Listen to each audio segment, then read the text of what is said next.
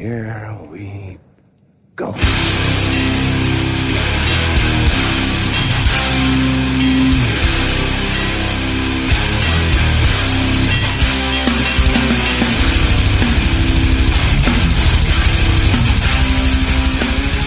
Nere på noll, avsnitt 131. Jag, Daniel Nettedal, sitter här med David. Tyvärr ingen Robin, Bessie Guy nere i GBG. Ärad gäst i studion, Sveriges Youth Crew Nestor, Martin Edgelius. Tack. Från Katrineholm är här. För vi ska snacka norsk Youth Crew. Lite snabbt, vad hänt i veckan? Har vi någonting på agendan? Har ni lyssnat på BOL eller? Ja, absolut. Fan bra det, eller hur? Svinbra. Jag fan lyssnat på den lätt en gång om dagen sen den kom du. Ja, nästan. Jag kommer ihåg att vi pratade om det sista vi gjorde förra gången, men jag kommer inte ihåg vad var det för gäng. Ja, det är en jävla massa. Aaron från Bane, alltså gitarristen, inte sångaren. Men någon från Darkest Hour? Ja, de är för lite olika band. Någon är från Fairweather och sen så är det ju Brian McTernan från Battery på sång. Det var så då, just det. Och det är... Sången är ju så jävla bra, det är det som gör det. Ja men precis, man hör att det är Brian, men det är mer sång, mer melodiöst. Och musiken är ju svår definierad, men som ett väldigt melodiöst Bane eller något. Jag tycker det låter som Shelter ibland. Ja nej men det är, ja, och man hör även att det är liksom Fairweather influenser, eller vad man ska säga. Hårt men melodiöst. Och är det inte lite emo? Ja, det är absolut. Det är ju, och texten är ju superemo om alla Brians tillkortakommanden och dåliga självkänsla. Men ja, det är svinbra tycker jag. Just det, ja men det lät ju bra. Jag ska ge det en allvarligare lyssning. Även Mike Judge älskar det, såg jag på Instagram. Då så, då måste jag lyssna. Sen tipsade du även om Where It Went-podden. Jag var osäker på om vi hade tagit upp det. Den är ju superomtalad, så förmodligen har väl alla hört talas om det redan. Podcast som betar av ett efter ett Revelation-släpp. Helt otroligt att ingen har kommit på den idén tidigare. Ja, faktiskt. Men det är ju ganska nytt. Vad sa du? Att göra de har gjort 7 avsnitt? Ja, de har sagt, de har 7 inne och många år kvar. Det är ett jäkla commitment att starta en sån grej. Det är ju Revelation 1-10 som är det bra. Nej, det finns mycket bra sen. Nej, men det finns väl någon Discord? Ja, men precis. Så innan det så var det en som började med att göra alla epitafsläpp. Ja, okej. Så, men det är konstigt att det har tagit så lång tid innan någon drar igång det här projektet. Jag tycker det är bra. Och nu har de ju, från de här typ förra avsnittet så börjar de ha med gäster och det är ju bara celebra. Ja men det märks ju att de startade som en lite kul grej och sen fick det supersnurr och sen så steppar de upp rejält och börjar ta in folk ur respektive band och alla de har frågat har ju sagt ja, gärna, jag är med och snackar liksom. Tal om Revelation, har ni deras nyhetsbrev eller? De har det där fun facts. Det är fan det enda nyhetsbrev jag läser. Ja, det brukar vara jävligt kul. Eller? Ja, jag får det, men jag läser aldrig. Ja, men gör det. Det är så här, ja, men du vet, en liten historia i varje brev. Typ, ja, jag vet. Här... När en Revelation-tröja har visats i någon film. Ja, eller... typ. Ja, men så, mega nördigt, men kul. Det är sånt man gillar.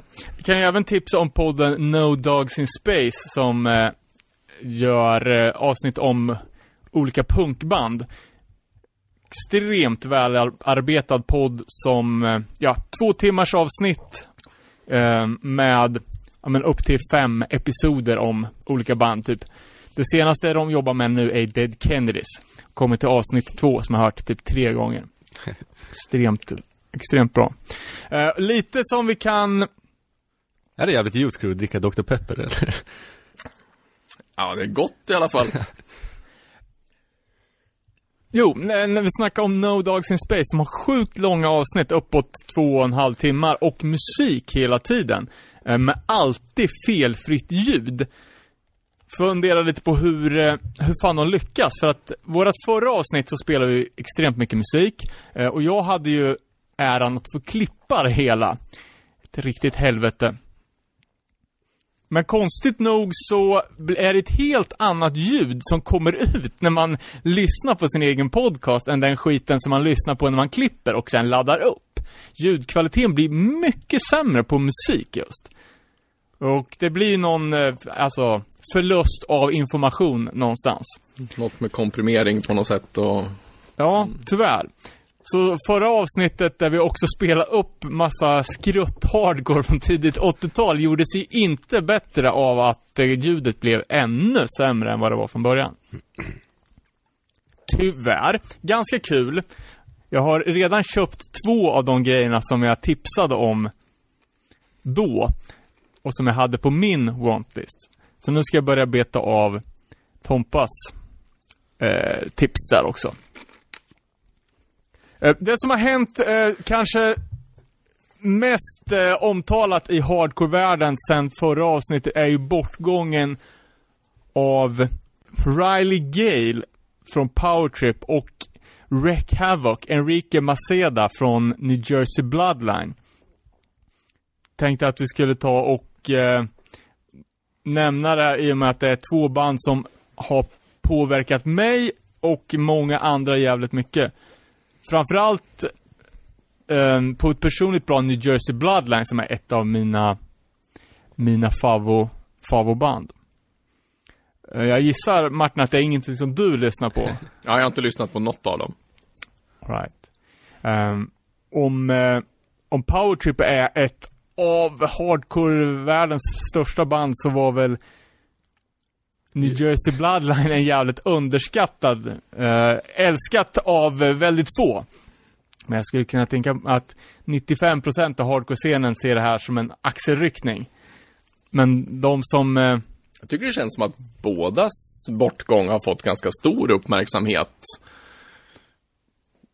Ja. Även om Power Trip-sångaren kanske syns mer, men jag tycker båda... Men var inte Power Trip nästan lite mainstream-stora? Jo, absolut. De har ju... Alltså, de kom ifrån... Vi snackade ju om dem i avsnitt 90. Texas Hardcore, kolla upp. Hur de var en våg av hardcore-band som kommer ut Texas och som lite tog världen med storm. Och framförallt Power Trip som, vad jag vet, var nästan först med att göra den... Alltså... retro-crossover-grejen. Och det är ju en genre som uppskattas av de allra flesta. Så det tilltalar metalheads, det tilltalar sådana old school-heads som gillar gammal skit. Det punkare för att det är partymusik. Rednecks, hardcore kids, alltså de har varit älskade av alla. Det stod ju till och med, det var ju någon notis i typ Göteborgs-Posten som väl de hade snappat upp från någon stor telegrambyrå antagligen, så att jo, de var nog major. Vad heter den här jävla Trump-tv-kanalen? Fox News. Ja, att de gjorde någon grej på det också. Ja, jag läste om det också för att Fox News hade... De har ju tydligen en musikrecensent på Fox. Det trodde man inte, men den här killen var tydligen ett Power Trip-fan och hade spelat det i något Fox-program. Och då hade Riley på Twitter skrivit att vi vill inte ha någonting med att göra med mainstream media typ, och speciellt inte Fox. Men sen hade den här journalisten hört av sig och svarat på det här och de hade ringt till varandra och verkar som att de hade kommit överens till slut. Och att han blev inbjuden till Power Trip-spelning och fått några t-shirtar och de hade liksom garvat åt det hela. Men Power Trips liksom betydelse för musik, förutom att de är ett jäkligt bra band, så är det ju, alltså de har missionerat för hardcore, för att Power Trip själva har ju blivit inbjudna att spela med, alltså de har ju turnerat med skitmånga riktigt, riktigt stora metalakter, samtidigt som de själva har tagit med massa up and coming hardcore band. Så de har ju dels plockat upp nya band för ny publik, men också spridit hardcore på ställen där hardcore annars inte hade setts. Ja, jag har ju förstått att de har stor betydelse för många. Det har även jag kunnat utläsa.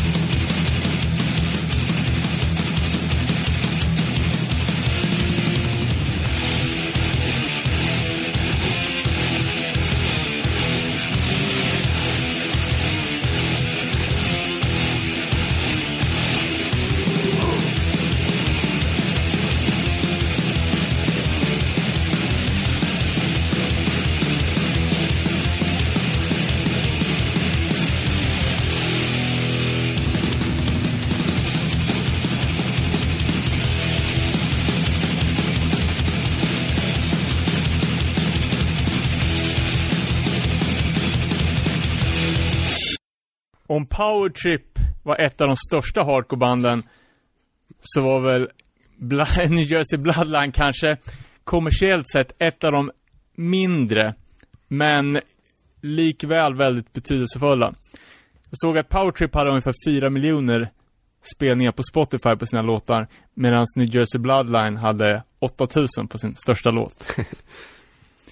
Nu börjar... Dock ett jävligt bra band. Ja, nu låter jag precis som David, men jag kommer faktiskt inte ihåg när jag hörde New Jersey Bloodline första gången.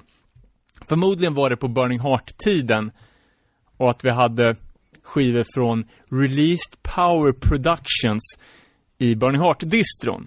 Men från första lyssningen så har jag alltid älskat det här bandet. Om man gillar det så här 90-talets gruff, det här är ju fan facit för hur det ska vara. Ja, verkligen. Och vi har ju snackat New Jersey Bloodline förut. När vi pratade om Elizabeth Town och influenserna från P-funk-rörelsen som vi nystade upp. Det går att hitta någonstans i backloggen. Bandet släppte i alla fall en demo 93 som låter typ som Bulldoze möter Side by Side. Det vill säga svinbra. Men deras mest kända och absolut bästa släpp är ju mini-cdn Be Afraid, som även finns på kassett. Och det som är så gött med det här är att det är ju som stenhård gruff, men har ändå någon sorts charmig swagger, och det känns ju som... Det är lite svängigt. Det är svängigt, och det känns lite avslappnat på något sätt. Och den här skivan, den kryllar ju av one-liners. Men har du lyssnat mycket på LP:n eller? De släppte ju en fullängdare sen som är sådär. Den kan man strunta i. Men jag hittade faktiskt en... På 2000-talet, när band fortfarande gjorde DVDer, så kom det ut en split-DVD med... nu kommer jag inte ihåg vilka amerikanska gruffband det var. Men där är det i alla fall en... The Agents of Man... Skitsamma. I den här intervjun som är ganska kul. Och det första de säger: For all you kids who wanna play in bands, don't do it. Nobody cares. Och det känns som att det sammanfattar deras karriär lite. Men det som är kul med det här bandet också, att på deras... jag tror inte på några av deras släpp så finns det liksom några bandfoton eller bilder på medlemmarna. Och jag vet inte om det är liksom för att de ser så jävla risiga ut. Alltså det är riktigt... Nu när du säger det, jag tror inte heller jag har sett dem. Men man har ju en bild av hur de ser ut. Ja, svincoola såklart. Men det är liksom riktigt New Jersey trailer trash med hästsvansar och... Basketlinnen. Ja, skapligt. Basketlinnen såklart.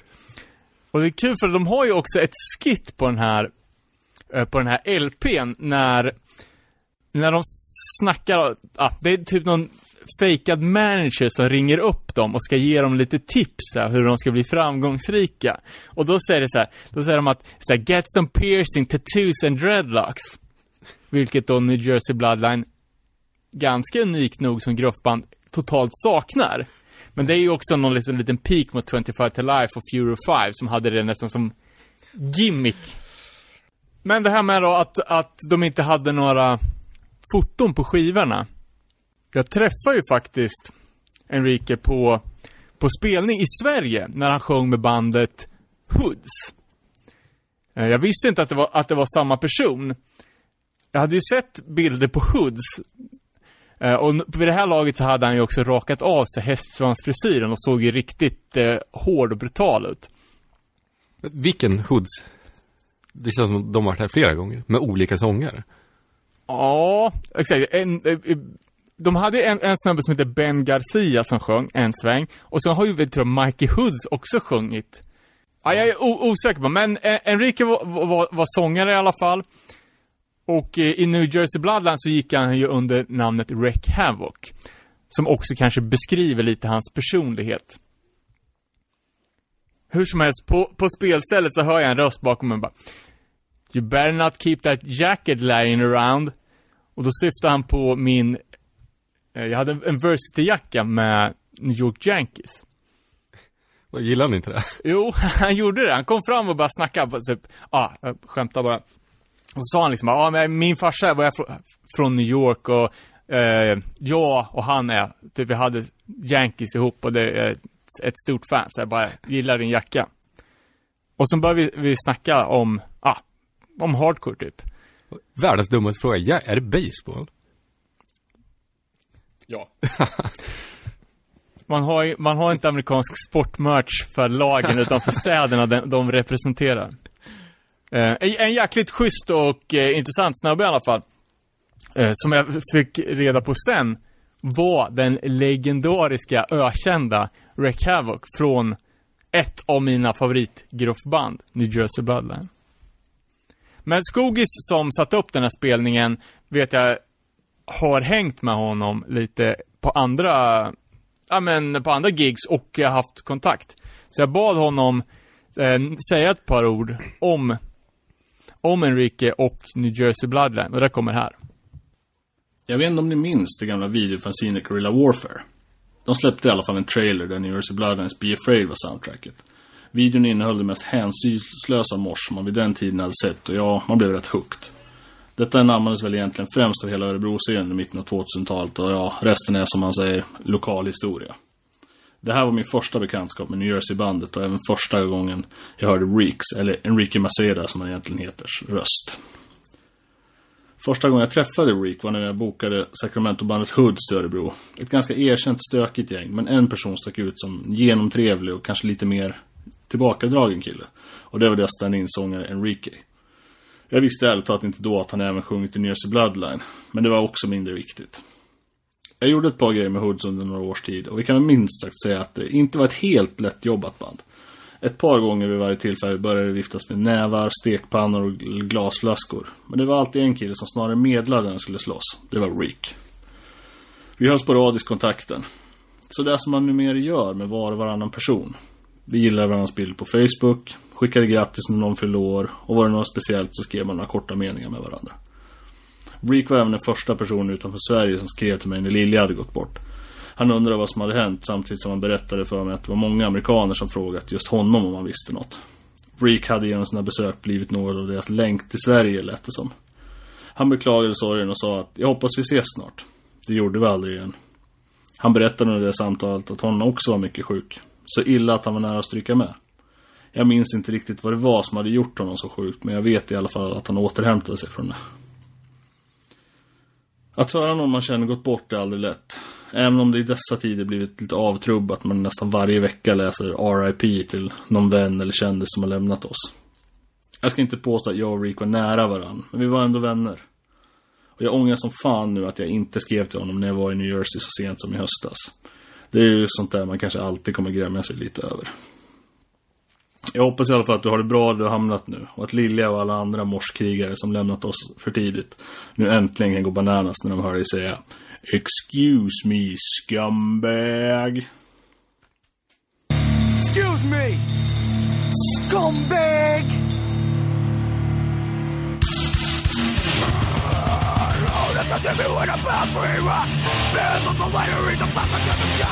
Take a deep pull, now you're a cocksucker with a big plastic in your mouth, motherfucker. Stop a time for a sec. That was a big entity. One, two, the three. And now he's feeling out of disease. He looks good as long. Looking just like a dick. Getting fucked in the ass with a big black dick.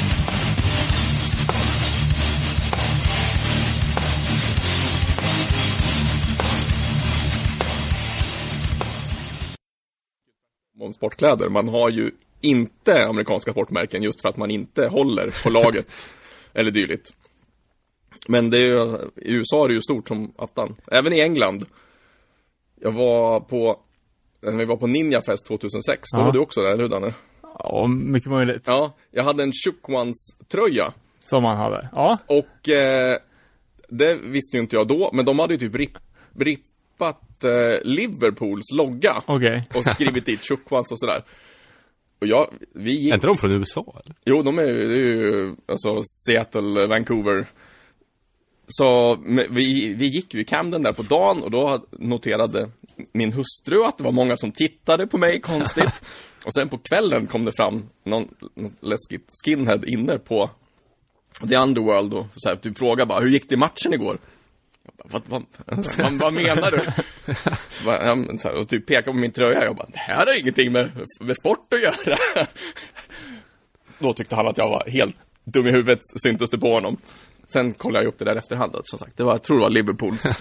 Det var någon typ påfågel eller någonting sånt där. Så det var hela deras emblem. Så om de bara hade bytt ut Liverpool, eller om det var Tottenham, och satt i Chuck Ones istället. Så det. Ja, men det är ju en sån jäkla konversationsstartare. Alltså, när man har varit i USA, jag gillar ju amerikanska sportkläder, liksom jerseys och college-tröjor och sånt där. Men det går ju inte, alltså har du en sporttröja, så det går inte en dag utan att det blir kommenterat av någon främling på gatan. Och gärna att de ska komma och snacka om liksom kommande matcher eller eller VM eller någonting. Vilken sport är det vi pratar om? Ja, exakt. Och till och med den här tröjan som jag har nu, som är något, jag kommer inte ens ihåg vad det är för sport.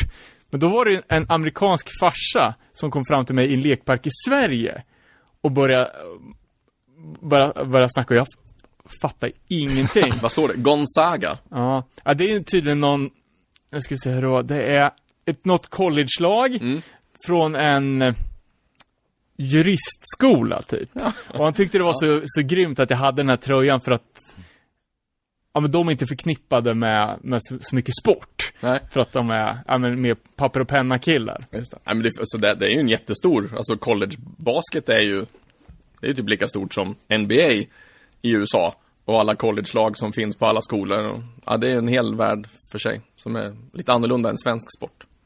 Det var sportswear kan man säga. Ja. Ska vi snacka lite om norsk Youth Crew? Gärna. Vi har ju redan haft ett Youth Crew-avsnitt. Kollar vi upp, det var avsnitt 60. Jag kommer inte ihåg vad vi riktigt kom fram till då. Du pratade väldigt länge om Youth of Today och Chain of Strength. Ja. Och sen så fick vi hasta igenom massa annat. Vad kom vi fram till? Seven Seconds eller Youth of Today? Vart börjar Youth Crew?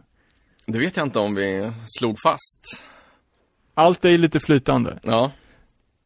Men vi var kommer termen ifrån? Kom vi fram till det? Jag tror inte vi pratar om det. Men det är väl mest förknippat med Youth of Today, får man väl säga. Även om kanske de snodde det från Seven Seconds. Precis. Att de var nya ungdomarna och det liksom nya ungdomsgänget.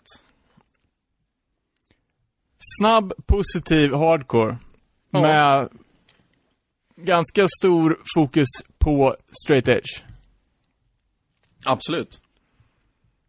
När man pratar om norsk hardcore... Men varför känns Norge helt perfekt för Youth Crew? Ja, men det visade sig ju vara det i alla fall. Glada. Ja, exakt. De är glada. De är rika och de gillar sport och fritid. Ja. Friluft. Alltså det går ju som hand i hand. Ja, det kanske är därför det passade så bra. För jag gjorde en liten koll liksom på... Man tänker liksom... Norsk hardcore. Jo, men man har några plattor.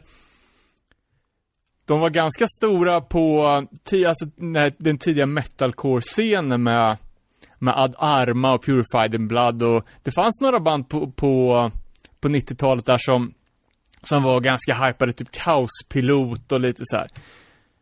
Men förutom det så känns det väldigt snålt med norska hardcoreband överlag. Kolla upp på databasen Discogs. Hardcoreplattor från Norge släppta på 90-talet. Det är färre än de som kom från Österrike, Mexiko eller Jugoslavien. Oj. Men kvaliteten var desto högre. Eller Östergötland. Ja, kanske. Men däremot så finns det en jäkla massa Youth Crew-band. Och de flesta banden är kopplade till varandra i ett ganska intrikat mönster, får jag säga. Det känns också som att Norges och Sveriges hardcore-resa har inte gått riktigt parallellt. För när hardcore var superstort i Sverige, känns det som att det inte fanns så mycket i Norge. Men att när den svenska scenen var på väg ner, det var nästan då den norska scenen exploderade under några år. Ja, det överlappade, eller vad man ska säga, gick omlott lite grann, det har du nog rätt i. För det finns ju lite band från liksom den här hardcore punk eran, tidigt 80-tal. Störst är väl kanske Svart Framtid som är liksom en hardcore klassiker. Men vad jag vet så kan jag liksom inte, för den svenska scenen kom ju någonstans ifrån att det fanns någon sorts grogrund av att trallpunk var väldigt stort i Sverige. Och sen kom band som alltså hela den här skatevågen i Mellansverige och Refused i Norrland. Mm. Som gjorde att liksom hardcore exploderade. Men fanns det någonsin någon norsk skatepunk? Eller fanns det någon norsk trall innan där? Det finns ju någonting nu. Jag såg häromdagen att Geir från Adhesive har sjungit in något som någon gästsångare på något norskt band. Okay. Men de hade tydligen träffat på nu på den senaste svängen som de gjorde här för några år sedan. Så att jag tror inte att jag vet inte om det fanns så mycket då. Men vi kommer väl komma in lite grann på det kanske här senare. Men så här, då runt 94 när Sverige drog iväg, då var ju redan så här, flera av dem som vi kommer prata om sen, de var ju liksom redan trötta på hardcore då och tyckte att det var på väg åt fel håll. För att de hade varit med i några år redan då. Ja men visst är det konstigt. För man kan ju säga, alltså hur många svenska skatepunkband från den här eran som helst. Mm. Man kommer inte på ett enda norskt. Nej. Jag kommer inte ens på en enda norsk artist. Det där är ju Norge, det har jag tänkt på många gånger senare. Norge har ganska många så här stora artister som är stora i Norge, men som inte når ut utanför landet. Men jag tänker att vi har alltså hur många det är så ABBA och sånt. Ja, men sen tänk alla så här, Thomas Ledin och sådana artister. Det är väl ingen utanför Sverige som vet vem han är. Nej. Så att det är väl kanske på samma sätt ungefär. Men likadant att jag kommer på 20 svenska 90-tals hardcorebolag från alltså Burning Heart som jättestort till, ja, vad hade vi som exempel? Envelope.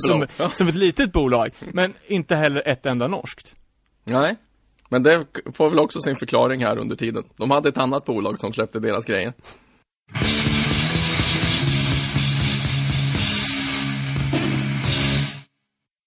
Inom Youth Crew subgenren får man väl ändå säga att Norge kanske inte dominerande, men är i alla fall ett av de absolut viktigaste länderna. Ja, det tycker jag. Det tycker jag absolut man kan säga. Och därför så ska vi alltså kastas in i den norska Youth Crew-scenen från ungefär 1990 och framåt till dags datum egentligen. Ja, men och var börjar man när man ska prata norsk Youth Crew? Man får väl börja med Onward, antar jag. Startat redan runt 90-91 och fanns sen i en 6-7 år ungefär och i lite olika konstellationer får man väl säga. Men de släpper en 7a redan 91 på, som sagt, de hade ett annat bolag som släppte deras grejer. Det här är väl första kontakten mellan Norge och det tyska bolaget Crucial Response Records och deras skivbolagsboss Peter Hören. En 7a och Onward turnerar ju Europa redan i samband med det här släppet och träffar massa folk ute i Europa och lär känna människor och liksom knyter kontakter med en lite annan scen än vad, jag tror aldrig att de var i Sverige och spelade till exempel då, utan de spelade i Holland och Tyskland och dylikt på sin turné, men inte så mycket kontakt mot Sverige i det här läget. Nej, men jag har alltid varit fascinerad av vad som hände liksom i Sverige och i Norge och övriga Europa under de här åren liksom, för vi snackar om bildat sommar 90 läste jag någonstans. Och det här är ju ett renodlat Youth Crew-band. Många av de svenska band som var tidigare liksom, vi har pratat om Lifeless Image, vi har Step Forward, eller som i Örebro så fanns det liksom band, vad heter de? Farbror Barbros mandeltårta. Alltså det fanns massa band som var i hardcore-myllan och... Men Onward har så väldigt, väldigt klara liksom influenser. Ja. De andra banden är liksom, de är... Ja, det blir lite vad det blir. Ja. Här känns det som att det är ett väldigt tydligt koncept. Vi ska spela så här. Och alltså, det är tydliga liksom... Ja, men det ser ut på ett sätt. Allting är... hela konceptet. Ja. Vi ska vara bold. Nu kör vi det här bandet. Nej, men det pratade vi om lite grann här innan. Att Youth of Today spelade i Fagersta 89. Och... Det är en massa människor som har sagt att de var där, men av de som var där så var det... Det blir bara fler och fler. Ja, det också. Hur många, det är ungefär som hur många som kom till USA på Mayflower. Nej, men de flesta som var där var inte där för Youth of Today. De var där för Lethal Aggression, eller så var man liksom... Man kanske hade lite koll på vad Youth of Today var och tyckte att det var kul att se, men det är inte så att man var där för dem. Ja, förmodligen så ville man ju kolla på... crossover och supa. Ja, det var en prio för 99%. Ja, men på den turnén så spelade Youth of Today på Blitz i Oslo. Och då fanns det ett antal människor. Peter Amdam i Onward, Arne i Onward och ett antal andra som liksom som var där därför att de ville se Youth of Today, för att de visste vad Youth of Today var och liksom förstod hela konceptet redan då och var liksom inkörda på det spåret. Och det fanns ett annat band som släppte Demo 90 som jag inte har hört, som heter Last Straw, där Trond Settem, som senare sen sjöng i Onward, spelade. Som ju också så här, ja men de heter Last Straw och har antagligen lyssnat på Wide Awake och redan liksom tar sitt bandnamn därifrån, i princip nästan innan Wide Awake har lagt ner. Ja, men precis. För det är ju dels att det är så jäkla kort tid i liksom den odigitala världen, att det ska flyga över till Europa. Det ska bildas en liten Wide Awake-kopia i Oslo. Ja, men så jag har ju läst intervjuer med Peter Amdam. Han köper ju alltså skissemsinen och sjuorna när de kommer ut. Ja, det är ju... Och beställer dem från Porcell. Så att de är ju... verkligen samtida med det som händer i USA och tar del av det. Och det finns några band samtidigt, Last Straw, Onward, något som heter Washington Disease, där Truls Friselberg spelar trummor, som sen kommer spela i en massa andra band under, ja, i princip då 30 år här nu.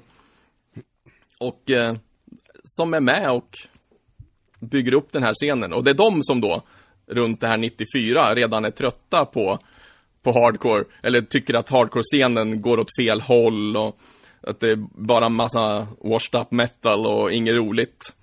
Men det är ju på omslaget av Refused Everlasting så är det fotot taget i Oslo. Just det. Och man ser ju både Peter Amdam och Arne Habet från Onward och Sportswear sen. Och Peter Amdam brukar säga att de spelade nog någon cover som jag tyckte var bra. Så att, men han kanske inte tyckte att allt var fruktansvärt. Men det är väl någonstans där som... jag vet inte vad de... Gissningsvis så var Refused och spelade i Oslo där någonstans 95, 96. Och det är väl någonstans där som nästa steg i norsk Youth Crew tar vid, kan man väl säga. Men vad Onward det första du hörde? Ja, vi kan väl komma till nästa steg. Jag ska bara ta Last Straw, för jag kanske har läst dem på någon tacklista på Onward 7 eller så. Men jag lyckades nosa upp en låt på YouTube, och det var ju skitbra. De släppte en demo 90, och det gjorde ju Onward också. Och det är lite kul också att, ja, vi snackar om namnet Last Straw. Det är ju väldigt många av de 90-talsbanden som... namnet har gått igen nu på 2000-talet. Det finns ju nämligen, ja, det är ett nytt band, relativt nytt Youth Crew band som heter Last Straw som är på tapeten. Vi hade ju Outlast, Step Forward och ett band till som fanns på 2000-talet, Our Turn. Jag har aldrig hört. Nej, jag har inte heller hört dem. Jag kan inte hitta det, men de står på tacklistorna som, ja, men typ Oslo Straight Edge, Our X Turn. Och det är redan på på den första Onward 7:an som är från, den är från 91. Ja. Och där, Our Turn finns det ju ett senare YouTube-band på Youngblood, 10 år senare. Och så fanns det även ett band som hette Ambition där ungefär samma tid, som nog var lite mer, de gick nog lite mer åt metalhållet. Men där var ju André som sen dyker upp i andra band och även Truls igen. Och även ett band som heter Gain, som vi bara vet på pappret men som vi inte har lyckats hitta. Som också har släppt en demokassett med Peter Amdam och Arne, som har spelat i alla de andra banden som senare ska komma.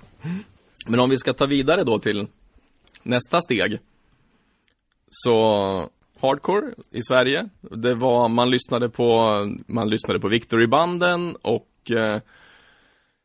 men vi hade samtidigt Outlast, vi hade Section 8 som spelade snabb hardcore, men som väl kanske aldrig liksom själva definierade sig som Youth Crew, och de svenska banden, det är en lite annan, ofta lite annan sång, den är skrikare, det är lite annan ljudbild och, om man ska säga, annan politik kanske också, mer politiska texter. Men, och jag lyssnade ju på allt det också såklart, och men det var ju Youth of Today och det var Instead och det var Turning Point som jag verkligen hade blivit kär i när jag började lyssna på hardcore. Och där då någonstans runt 96-97 så började jag upptäcka att det hände något. För då kommer Crucial Response-kompen For the Sake of Dedication med bara massa bra band på i princip. Och det är 10 Yard Fight och Over the Line från USA, Floor Punch, men även då, det är typ 3 norska band. Det är Rectify, det är Sportswear och det är Onward på den här. Och jag är lite osäker på om Sportswear 7:an hade kommit innan. Det hade man ju kunnat kolla vilket nummer som är vilket. Men samma år kommer ju Sportswear, Keep It Together. Pratade inte om den i avsnittet innan också? Fick man inte med något scene också? Ja, och bookleten ligger nog där i. Och där, jag var ju bara 16-17 år. Men läste de där texterna som Peter Amdam skriver om hardcore i det där. Och blev otroligt fascinerad över hans sätt att formulera sig och hans sätt att se på hardcore. Och framförallt så spelar de ju otroligt bra musik. Det är cleant ljud, det är snabbt och det är med energi och med ett positivt budskap. Och där någonstans så började jag också då kolla att Rectify finns ju här också. Ja, då har de redan släppt 2 7:or på Crucial Response. En 95 och en 96. Poletten ramlade ner hos mig i veckan. Ja. Jag har aldrig uppfattat det bandet. Sett 7:orna typ i Crucial Response-katalogen eller så här, men jag aldrig lyssnat på det. Och det var ju också svinbra. Ja, första 7:an är ju, det är ju entakt, pocka. Och den andra 7:an är det lite mer dubbla. Det blir mycket fina onomatopoetiska ord här. Men där är ju, i Rectify så är det Kim på trummor som spelar i Sportswear sen. Och Espen på gitarr som också spelar i Sportswear. Så att där börjar man ju kolla upp. Och man kollar upp Onward 12:an, These Words Still Pray.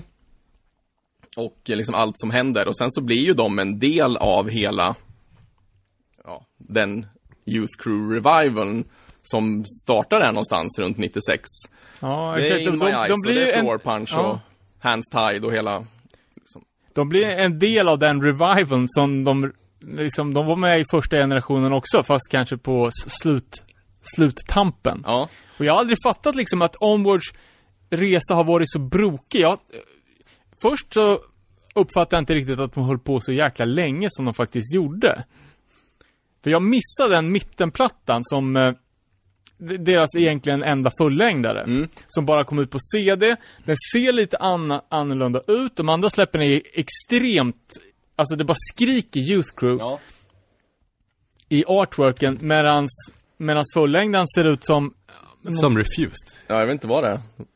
Är det någon hund eller något? Eller Snapcase. Ja, jag vet inte. Ja, den ser ju mer metal ut, vad man ska säga. Och det är ju lite annan musik. Jag vet att då när jag blev kär i This World Still Pray 12an, det är ju bökigt format i en 12, men det är ju bara 6 låtar.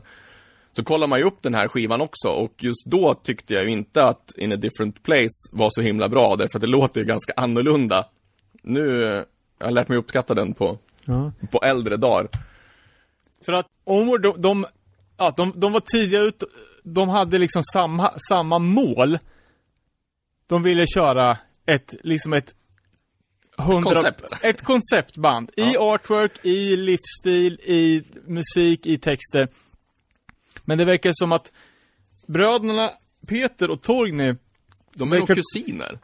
Kusiner? Ja, okay. Sen finns det en Öyvind Amdam som är Peters bror, tror jag. Att de börjar få, alltså, de börjar få lite andra liksom viljor, kan man väl säga. Och bandet Amulet startas typ redan 93. Ja, 93-94 någonstans. Som vill dra åt ett helt annat håll. Och alltså, Amulet har ju, de låter ju olika på varenda släpp i princip. Men det börjar ju som ett, alltså, norska motsvarigheten till Fireside nästan. Ja, det är ju ganska emo. Mycket så här, basgångar och plock på gitarren. Och då från början är det ju dessutom Torgny spelar ju trummor och sjunger på första släppet. All right. Och så är det Arne på bas. Och de är ju också, ja, det är ju hur många som, typ alla i den norska hardcore-scenen har ju spelat i Amulet vid ett eller annat tillfälle i princip. För de fanns ju sen i för över 15 år tror jag, och gick ju från där de var först till ett... Sen blev de en Youth Crew igen. Ja, jag vet inte vad man ska definiera det som, men det är ju det är ju också så snabb, melodiöst och ganska tekniskt i brist på annat ord. Och sen så blev de ett rockband mot slutet istället. Ja, det också. Men man läser på Onwards biografi på Cruise Response-sidan, så uppfattar det som att Peter känner sig lite övergiven, att han är den enda som vill fortsätta på samma grej. Och att bandet är, jag vet inte om de är nedlagda, men de är i alla fall i... hiatus, precis. Torgny flyttar till USA, blir utbytesstudent i Nevada, kommer hem med andra. Han är inte längre straight edge och har liksom några andra grejer på gång. Men så gör de liksom ett Onward 2.0 och rekryterar sångaren från Last Straw och släpper då den här 12an som beskrivs, jag vet inte varför det står, men The Notorious. Aj, det är nog Peter Hörens formuleringssätt. Jag vet inte riktigt varför den skulle vara Notorious. Som är ökänd. Ja. Ja, det skulle jag inte säga att den är. Men den är ju... Jag vet inte fan, på något sätt så är den lite mer... Det är lite tunnare ljud på något sätt. Kanske lite generisk. Alltså det som liksom... Det man tar med sig från Onward 7an är ju att den är så... Ja, min beskrivning var ju liksom ungdomlig entusiasm. Ja, och då är de ju typ 19, 18, någonting sånt där. Så att... Och de har liksom någon scratch-låt som är liksom, man förstår ju att det här är kids som provar sig fram lite. Men det är ju på 12an som, ja, jag tycker inte att den är notorisk på något sätt. Jag tycker att det är här de hittar sin grej. Absolut. Och jag tycker det är otroligt bra, både musik och textmässigt, hur de... Men att den också kom i princip samtidigt som deras nästa band som skulle vara liksom uppföljaren. Ja, och det är Sportswear. Ja, det är, alltså, den är nog inspelad innan Sportswear, men typ kom efter. Det är inte hur den... Ja, därför jag har alltid tänkt att Onward, det är en helt annan generation. Ja. Och att Sportswear var liksom... ja, men alla de gamla, ja, men typ ett all-star-band från ja, förr. Ja, nej. Jag har inte tänkt att det var så täta skott mellan de här två banden. Nej, ja, ja, första gången jag åkte till Norge för att gå på spelning, det var, vi satte upp Eyeball och Tiebreak i Katrineholm i augusti 98. Och Eyeball skulle spela i Kongsberg dagen efter. Så då åkte vi, ja, jag hade fått mitt körkort 2 veckor innan. Och på den fredagen där, då fick jag själva det fysiska körkortet. Och det måste man ju ha för att få köra utomlands. Okay. Så då bestämde vi oss för att, ja, men vi kör. Var ligger det? Ja, det är typ 1,5 timme förbi Oslo. För det är en hel, jag har alltid trott att Kongsberg var ett spelställe i Oslo, men det här är en helt annan stad. Det är en helt annan stad. Så spelstället i Kongsberg heter Tillflykt. Det är typ vad heter, skyddsrum. Ja. Så man går ner för en superbrant trapp långt ner i en källare. Så det var första gången jag var i Norge, men mina kompisar Daniel och Sandra som gjorde The Spirit Remains, de hade varit på en festival och typ så här, åkt tåg till Oslo och sen buss till Kongsberg. Ja, om det var typ våren 98 eller om det till och med var 97. Och då, om jag inte minns helt fel, så spelade både Onward och Sportswear på den. Ah, okay. Men det var nog, ja, säg att det kanske var liksom sista spelningen med Onward. Och första med Sportswear. Ja, typ. Ja. Men fanns det några band från Kongsberg då? Eller hade de bara en bra lokal? Ja, alltså om vi fortsätter, för så ungefär samtidigt som Sportswear då, så kommer ju även Tiebreak som också spelade då på den här spelningen i Katrineholm. Och där spelar ju Kim trummor, som också spelade trummor i Sportswear och i Rectify innan. Och de är från Kongsberg. Okej. Så William som sjöng och de andra, de är från Kongsberg om jag fattar det som. Men det är ju väldigt... som sagt, det är 1,5 timme och många spelar ju i samma band ändå, så det var väl inte så svårt att ta sig emellan gissningsvis. Men på spelningen då, är det 50 pers eller är det 500 pers? Nej, någonstans mellan 50 och 100 kanske. Rätt litet då? Ja, som sagt, det är ett skyddsrum nere i en källare. Vi spelade där med Award sen någonstans runt 2003 tillsammans med Between Us och några andra. Så, men säg att det går in max 150 pers där, och då är det väldigt trångt och svettigt. Så det är inget stort ställe, men det var väl ett bra ställe. Jag vet att vi pratade om så här, skillnaden på Sverige och Norge, hur det som var... Jag har inte uppfattat Norge som att de direkt har några fritidsgårdar eller som att det finns någon så här kommunal musikskola, som är där man brukar förklara svenska musikundret med. Precis. Men sånt har jag inte upplevt att de har direkt i Norge. De har ingen lunchrast man kan reka på heller. Ja, lunchrast har de väl, men man har lunchlåda med sig hemifrån. Men så det var väl ett spelställe helt enkelt. För det här Blitz, där Youth of Today spelade, det var väl något slags... Det kanske inte var en squat, men det var väl något typ av det stället i alla fall. Något autonomt drivet ungdomshus. Och där var det ju fortfarande spelningar långt in på 90- och kanske till och med 2000-talet. Ja. Och där kommer lite samlingar därifrån också med liveupptagningar från, alltså det här har väl hållit på sen urminnes tid, kan jag tänka mig. Nej, men, och sen då när... Det var ju några spelningar, Youth of Today och For Pete's Sake, som vi kanske kommer till sen, spelade ju, och Onward gjorde en reunion som förband till Supertouch i Oslo. Det var ju på en krog i Oslo. Ja. Och även sen när det gjordes man gjorde som en spelning för att hylla minnet av den då bortgångne Peter Amdam, som tyvärr dog 2016 var det väl. Då var det också så här, det var på en krog i Oslo. Så att man har nog... Jag var ju där, så Integrity, det var också på några krog. Det var också skitlitet ju. Ja, det finns kanske ju något, vad heter Rockefeller finns det ju något som heter, och sen har de en typ källarlokal. Där såg jag Chromax och In My Eyes 2000.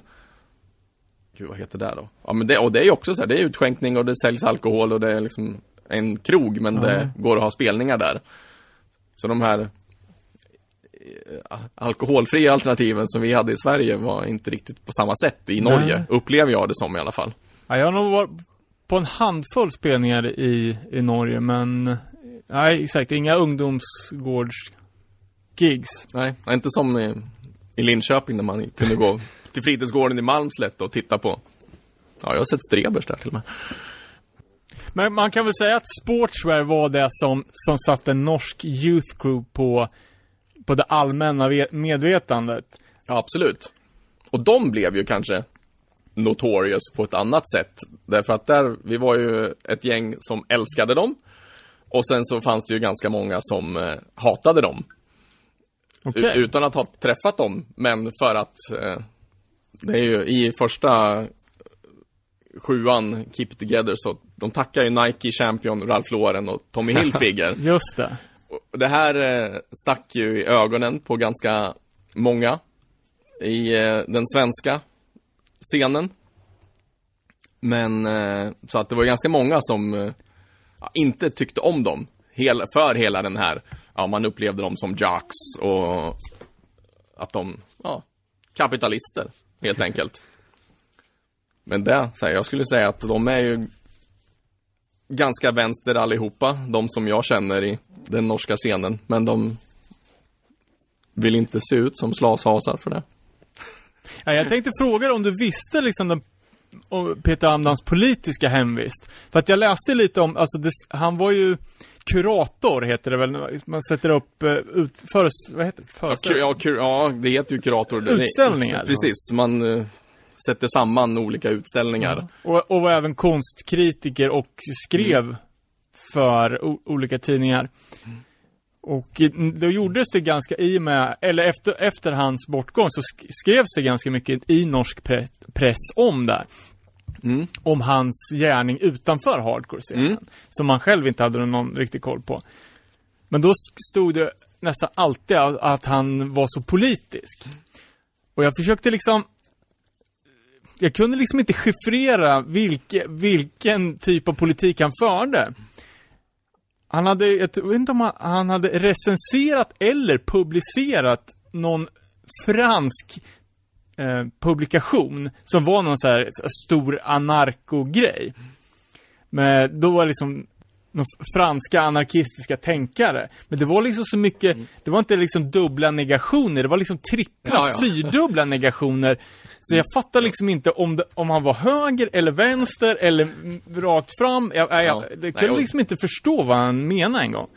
Den där typen, alltså han gillar ju poesi. Det är ju redan på Onward, This World Still Prays, så är det ett citat från Paul Celan det här. What it was not, there will it ever remain. We never were, so we remain with it. Ja, men exakt. Jag är lost. Ja, det är mycket sånt. Och Hollebeck och massa stora tänkare som han verkar tycka om att läsa. Men jag skulle säga att han var vänster.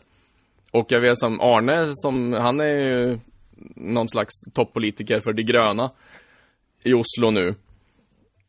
Och jag har alltid fått känsla att tänkare typ. Ja, absolut. Grubblare var han nog absolut. Helt klart. Och mådde väl inte alltid jättebra genom åren. Så att, men helt klart grubblare. Men det är lite intressant också. Nu utgår jag från att det var Peter som skrev texterna för Sportswear. Men om hans liksom, i hans profession skrev väldigt komplicerade texter. Liksom poesimässiga liksom, bokrecensioner och om kultur. Så är ju Youth Crew, så är ju Sportswear-texterna superenkla. Så enkla rim, klyschiga texter. Det är verkligen alltså superbra, men klyschigt skulle inte jag nödvändigtvis säga. Enkelt. Men väldigt enkelt. Och det där är nog medvetet från honom, ett liksom sätt att skala ner budskapet. För det är ju inte, de flesta låtarna är ju det är 2 verser, en refräng och kanske något stick. Så att det är ju ganska få textrader i varje låt, men jag tror att det var hans sätt att kondensera ner budskapet till något som då kan liksom bli väldigt klart och tydligt. Men så här, det är ju aldrig, alltså låtarna heter ju Searching for What's Right och den typen av liksom låttitlar, så att, men man får aldrig riktigt veta vad det är som är right, utan det är mer underförstått eller införstått. För jag uppfattar som att de flesta jag känner är vänster, även i den norska scenen, men inte på riktigt samma sätt som man var i den svenska just där och då, i alla fall på 90-talet. Ja, precis. Och svensk scen 90-tals hardcore var ju kanske längre ifrån Youth Crew än vad det är idag. Alltså det var ju mer gap och skrik hardcore. Absolut. Med Locust och liksom den scenen, ja. Snarare än en Youth Crew som var som totalt dominerande bland dem. Röd Floren, förmodligen. Nej, men även de band som då spelade kanske snabbare, melodiös, dubbla, var fortfarande lite mer åt gap och skrik hållet än åt sportsbär-hållet i hur det låter. Och den typen av mer, alltså, jag tror man brukar säga shouting lyrics eller så. Det är inte direkt att han skriker utan mer ropar. Det går att urskilja vad han säger på ett annat sätt. Ja, för jag försökte tänka liksom, har vi haft några klockrena youth crew band i Sverige? Och så Ice Shut, Another Reason. Men sen var det svårt alltså. Ja, jag skulle säga Trunch Bull från Motala. Boris. Precis. Allas vår Boris och PG som ju sjunger i Damien. Just det. Idag. Och sen alltså på Convicted Truth 7:an så finns det väl ett par riff som man nog skulle kunna härleda till sportswear-låtar. Så att liksom musikmässigt kanske vi låg med där. Men vår sångare var ju också lite mer skrikig snarare än gapig. Ja. Sen kom det ju senare med Balance och The Cutting Edge. Så var lite... Ja, jag vet inte, Between Us. Det var liksom Youth Crew möter American Nightmare. Ja, och kanske 97A, för det gick ju fort som attan ofta. Ja, de blev ju lite på. Sen klackan kom in på trummor så blev det lite annat. Men innan på de sjuorna så går det ju väldigt snabbt. Så, men nej, vi hade på samma, om man tittar på de norska banden så hade vi väl kanske inte riktigt, utan det var Ice Shut, Another Reason och beroende på hur man ser Subject to Change, om man ser det som ett norskt eller ett svenskt band eftersom det ju var 3 stycken från Ice Shut och en från Another Reason och sen då Tor-Erik som var från Oslo på sång. Just det. Vad fan, ligger Trollhättan nära Oslo eller? Ja, alltså man åker ju typ, vad heter vägen, 45an upp. Alltså, det tar typ 2 timmar skulle jag säga. Så de hade ju tidigt ganska mycket utbyten. Och jag tror Ice Shut spelade på de där spelningarna i Kongsberg till exempel. Säkert. Så att de lärde ju känna varandra redan där och då, absolut. Jag såg också att flera av de här släppen är inspelade på Athletic Sound i Halden, som ligger nära svenska gränsen. Hos en, alltså det är gubben som har den här studien som kallas för Dr. Kai. En riktig metal, eller liksom rockräv ska man säga. En liksom gammal farbror. Det passade ju bra namnmässigt med Athletic Sounds med. Ja, eller hur? Ja, jag tänkte direkt att det var någon riktigt cool liksom Norges Shanking. Ja, men typ. Det var nog bara en bra studio som fanns och som de hade tillgång till och kontakter med. Ja, det verkar vara en väldigt etablerad studie. Det var 450 inspelningar, bara norska artister som man inte hade hört talas om. Men första 7:an som är från 97, va? Keep It Together, det är ju en referensfest utan dess like. Artworket, det är ju fantastiskt snygg med silvertryck. Ja, faktiskt. Alltså det är graffiti-stil. Det är ju en hyllning till SSD när de springer upp för trapporna i Varsity-jackor. Och just det här med att de tackade märkeskläder, det hade jag också noterat. Men sen så släppte ju Crucial Response släppte en limited sleeve på det här på senare år. Och då är de bara 3. De är bara 3 på band. Alltså de har ritat av bandet. Då är det bara 3 pers. Vet du varför? Och det är nog inte bandet, det är nog bara att det är 3 gubbar. Ah, okej. Så, som release-spöket eller alltså att det är coola Och, och de tre gubbarna finns ju, den har jag, sålde jag till Andy Hate tyvärr en gång i tiden, en snygg t-shirt med de tre gubbarna på baksidan som kom då. Så att de fanns med länge. Ja, jag förstår, okej. Nej, inte ens, det har vi också pratat om, att det är Run DMC eller någonting de har ritat. LL Cool J tror jag. Kanske bara. Eller? Mm. Ja, den Side by Side är ju LL Cool J. Men en sak som man kan se när man tittar på den här, som sagt, springa upp för trappen-bilden, det är ju att Espen har en hands-tied straight edge varsity-jacka. Och på tal om det här med kontakter och hur de, som sagt, att de tidigt var ute och turnerade och lärde känna folk. När de startade Sportswear och även under Onward så var det ju liksom Bold som var den stora förlagan. Det var Bold man ville se ut och låta som när man startade särskilt Sportswear. Men de älskade även Mouthpiece och etablerade tidigt kontakt med dem. Och Espen spelade i Hands Tied under en period. Så när Hands Tied och Ten Yard Fight och One King Down spelade i Linköping, på den turnén så var det Espen som spelade en av gitarrerna i Hands Tied. Och tanken var att han skulle flytta till USA och liksom fortsätta spela med dem. Men det var det här med visum och hela den apparaten som satte käppar i hjulet. Så att de kände mycket människor och de lärde ju även känna, det kan vi ju, om vi ska komma in på det, alltså andra Crucial Response-band, så hade man ju i Tyskland Eyeball som var liksom en del av den tyska Youth Crew Reviven, och där sjöng Daniel Frankowski som hade spelat i ett band som hette Spawn, som är väl det typ enda europeiska band som släppt på New Age Records. Just det. Så de turnerade i USA ett par gånger och var ju av förklarliga skäl kompis med killarna i Mouthpiece som ju låg på samma skivbolag. Så att alla de här personerna hänger ihop på ett eller annat sätt. Och Frankowski flyttade ju senare till Oslo, både på grund av kärlek men för att tanken nog också var att han skulle börja spela i Sportswear. Men de la ner istället. Sportswear var ju lite olika. De hade ju lite olika, om de var 4 eller om de var 5 i lite olika tider. Just det. Ja, men vi snackar om samlingen For the Sake of Dedication. Det finns ju en låt på den här skivan med samma namn. Också sjukt lik Wise Up med Bold. Men där känns det ju nästan som att den är lite riktad mot Torgny. Jag vet inte om det är jag som läser in. Ja, det har jag inte tänkt på. Klassisk drop-out-text i alla fall. Ja, jo, det är det ju. Men det fanns väl många sådana och rikta sådana låtar mot. Jag kollar i bookleten nu. Det står ju Sportswear Arrogant Straight Edge. Ja, det är en bra catchphrase. Ja. Eller slogan. Om man vill ha ovänner. Sen kommer andra sjuan. It Runs Deep.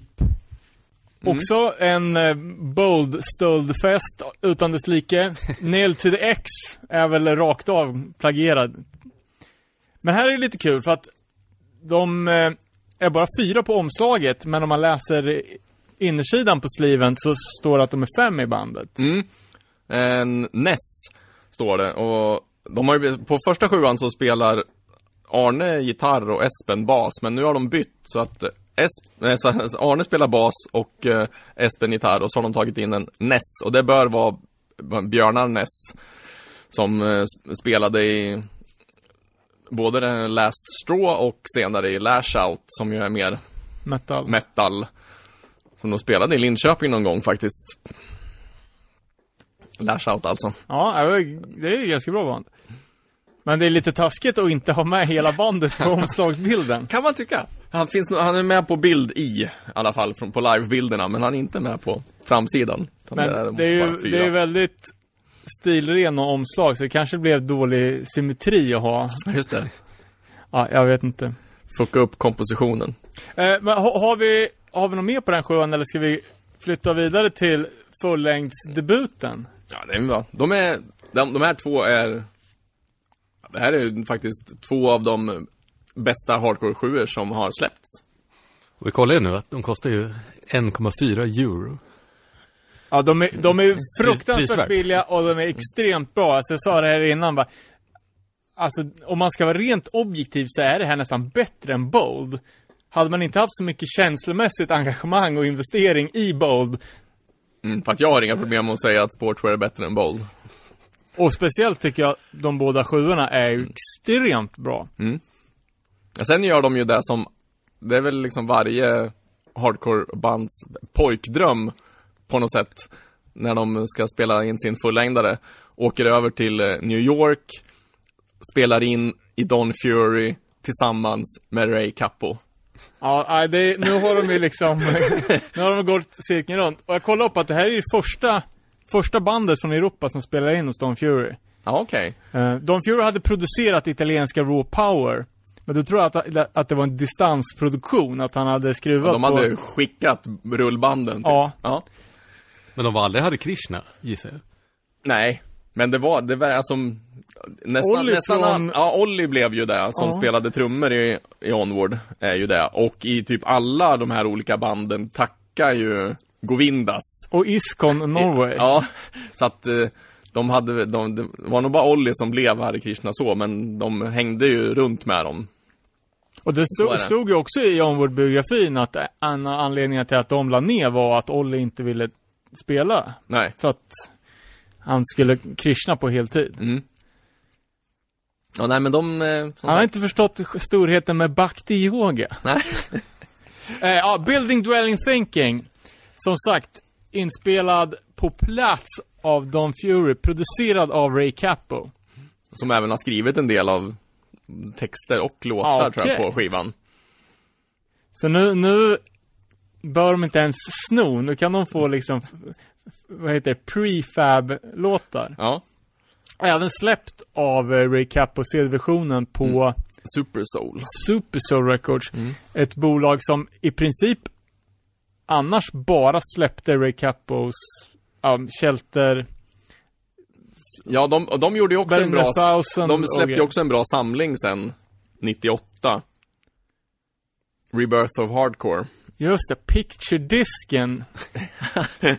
Pissformat. Mm. Nej, men jag hade länge problem med trumljudet när den här Building Dwelling Thinking kom. Men det har jag inga problem med längre. Det är lite burkigt ljud, men skivan totalt sett är också jättebra. Den är bra. Jag tycker ju sjuorna är bättre. Och ja, tyvärr så har de gjort ett ganska kraftigt nedköp i artworken. För att alltså om sjuorna är felfria Youth Crew-omslag, så ser ju snarare fullängden ut. Den ser lite billig och enkel ut.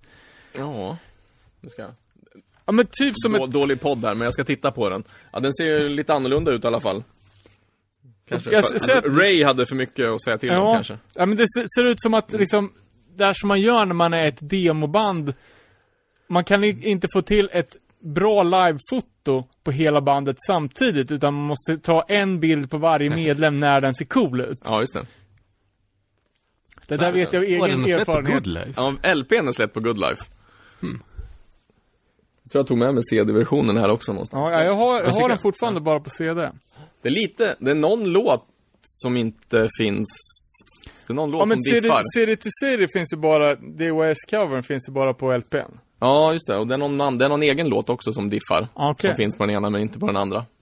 Runt 99 tror jag Sportswear slutar sen. Lägger ner. Spelar de mycket i Sverige? Jag har svårt att komma ihåg. Jag vet att de spelar på Van Rocken. De spelar Van Rocken. De spelar Floor Punch. Ja, och de spelade en egen spelning i Linköping, en golvetspelning. Den finns på YouTube. Kom upp för inte så himla länge sedan faktiskt. I typ också i början av augusti 98. Och det var en riktig Youth Crew Fest, för då spelade Sportswear, det som sen blev Another Reason, som då hette Crosscheck. Ett Linköpingsband som hette Baseline, som jag tror var Alex Last Hope på trummor bland annat.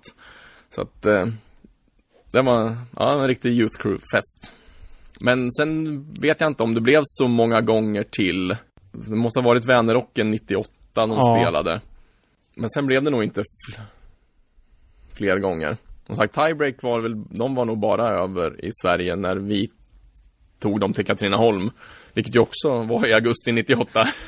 Det var då Youth Group peakade i Sverige. Ja. Men den här Building Dwelling Thinking är ju den som är på internationell nivå den mest kända norska hardcore-plattan. Ja, det kanske är. Men just den som är den största klassikern från den här Youth Crew-eran. Mm. Och när den kom ut så hade de nog redan lagt ner. Så att första gången de faktiskt spelade låtar från den här skivan, det var ju när de hade ombildats till For Pete's Sake och spelade förband till Youth of Today. Då körde de några låtar från den här, och jag tror att det var första gången de låtarna spelades live. Okej. Okay. Så de kom hem från Don Fury och så i väntan på att skivan skulle komma ut så la de ner.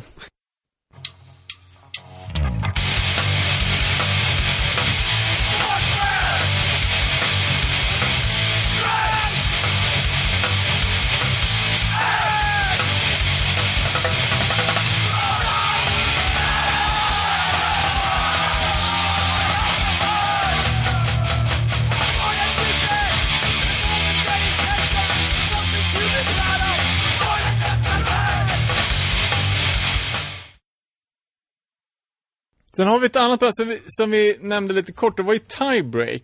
Mm. Som släppte en demokassett och en 7:a. Samma år tror jag, 98. 98 var det. Och det är lite annat ljud. Ja, alltså, råare. Ja, för det här tycker jag låter gammalt. De andra släppen låter liksom Youth Crew Revival, men det här låter old school hardcore på riktigt på något sätt. Det är lite problemet också av att försöka klämma in för många låtar på en 7:a så att det blir för dåligt ljud. Men nej, men det är absolut, det är kortare låtar, det är mer rakt på och råare. Och han Will har ju häftig röst. Påminner ju ganska mycket om Ray Capo, får man väl lov att säga. Ja, nej, men jag trodde hela tiden att de här var från Holland. Ja. Jag har inte riktigt koll på det, men nej, jag sagt då, även de släppte ju 7:an är ju kom på Crucial Response.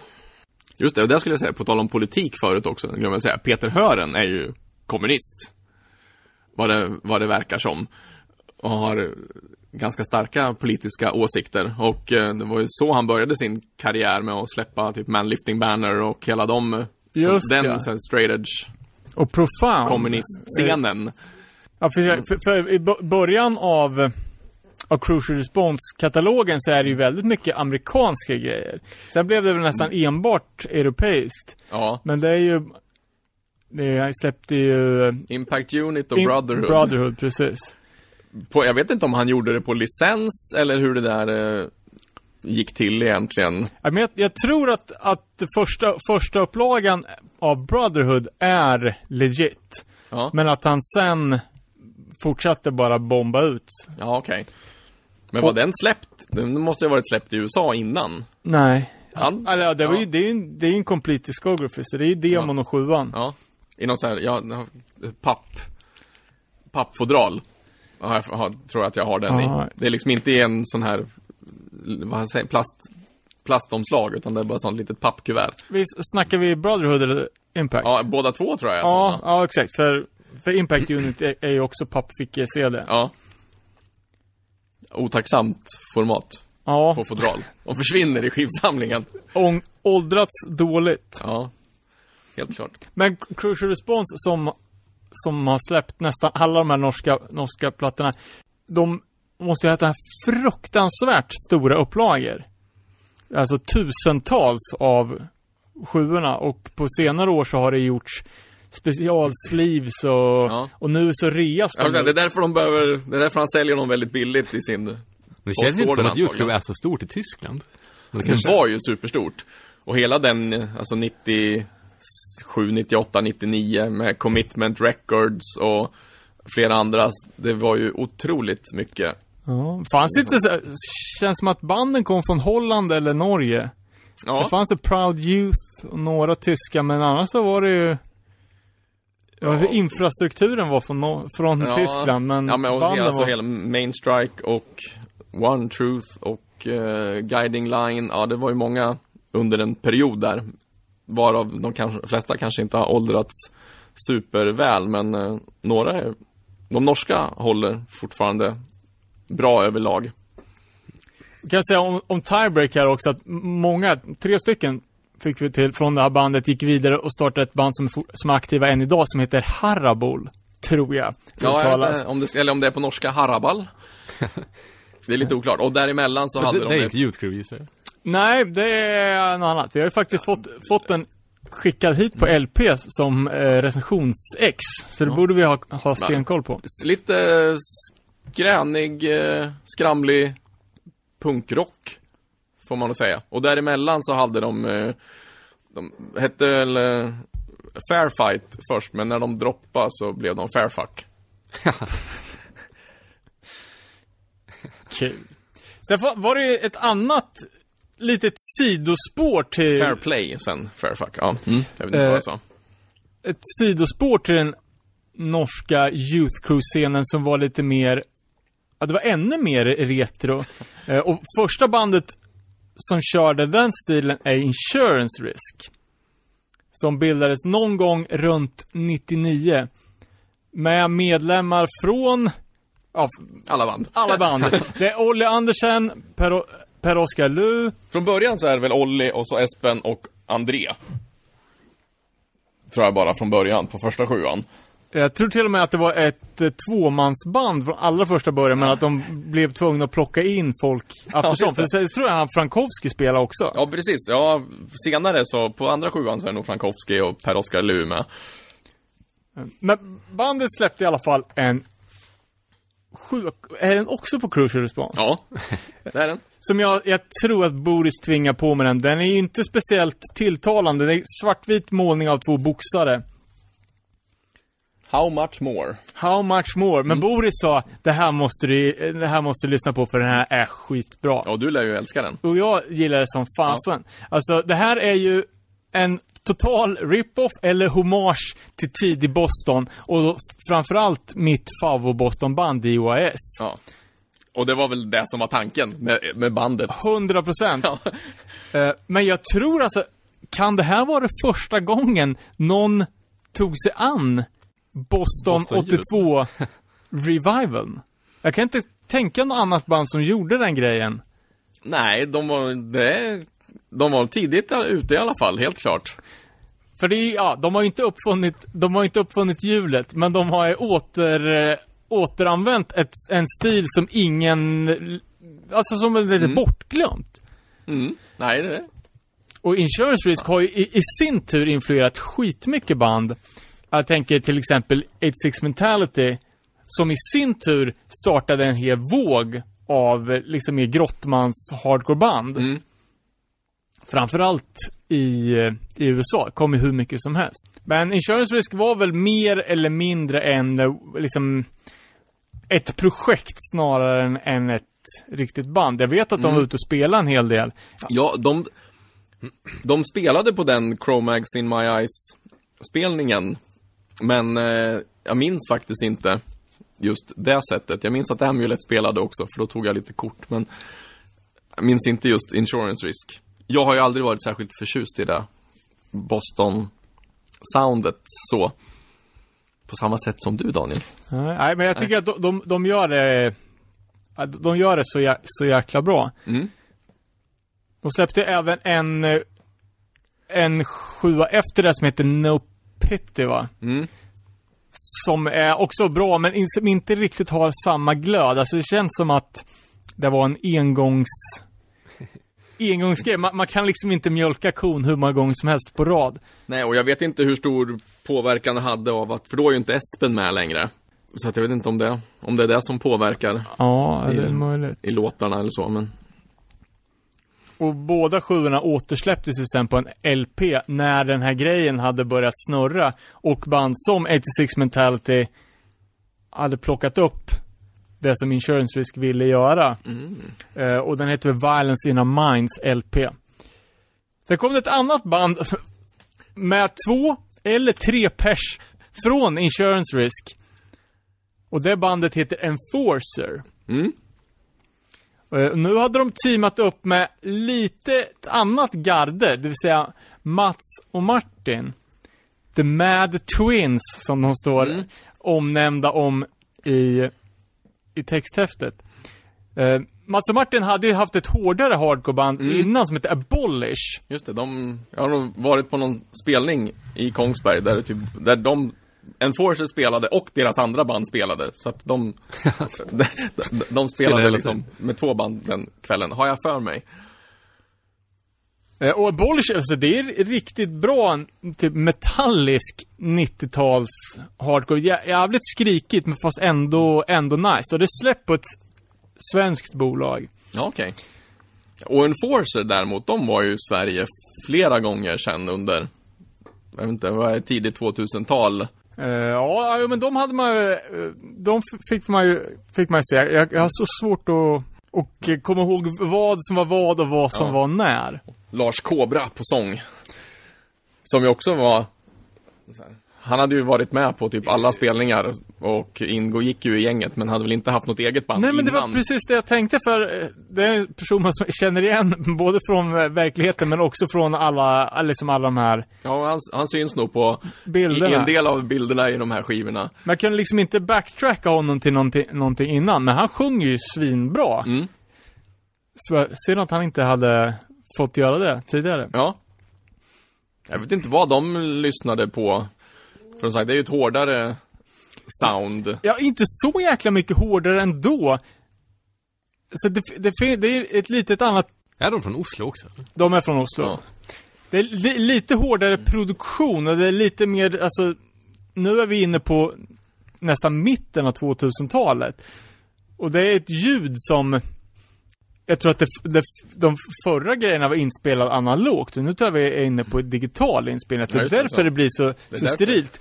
Speciellt på LP:n som de släppte sen. Redefining the Goal. För det som gör att den skivan känns lite mer metallisk. Alltså tänk mer åt Strife-hållet än Youth Crew. Ja. Det är just att trummorna är, de är väldigt, det är trummorna som är metalliska och dessutom spelas de på ett ganska metalaktigt sätt. Men uppsättningen liksom är ju ganska hardcore och rätt så Youth Crew skulle jag säga. Och låtarna på sjuan, så vad fasen heter den? Är det How Much More? Ja, men de hade väl kanske lyssnat lite mer på Integrity och Path of Resistance. Absolut, och alltså det är ju en väldigt One Life Crew-esk sång. Ja. Och det är väldigt, det här är också väldigt straight edge släpp. Det här är väldigt arrogant straight edge, får man väl säga. Och liksom den här Prohibition-eran artwork med ja, men den liksom whiskyflaskor. Ja, exakt, krossade whiskyflaskor och någonting som påminner mig väldigt mycket om, fan heter de då?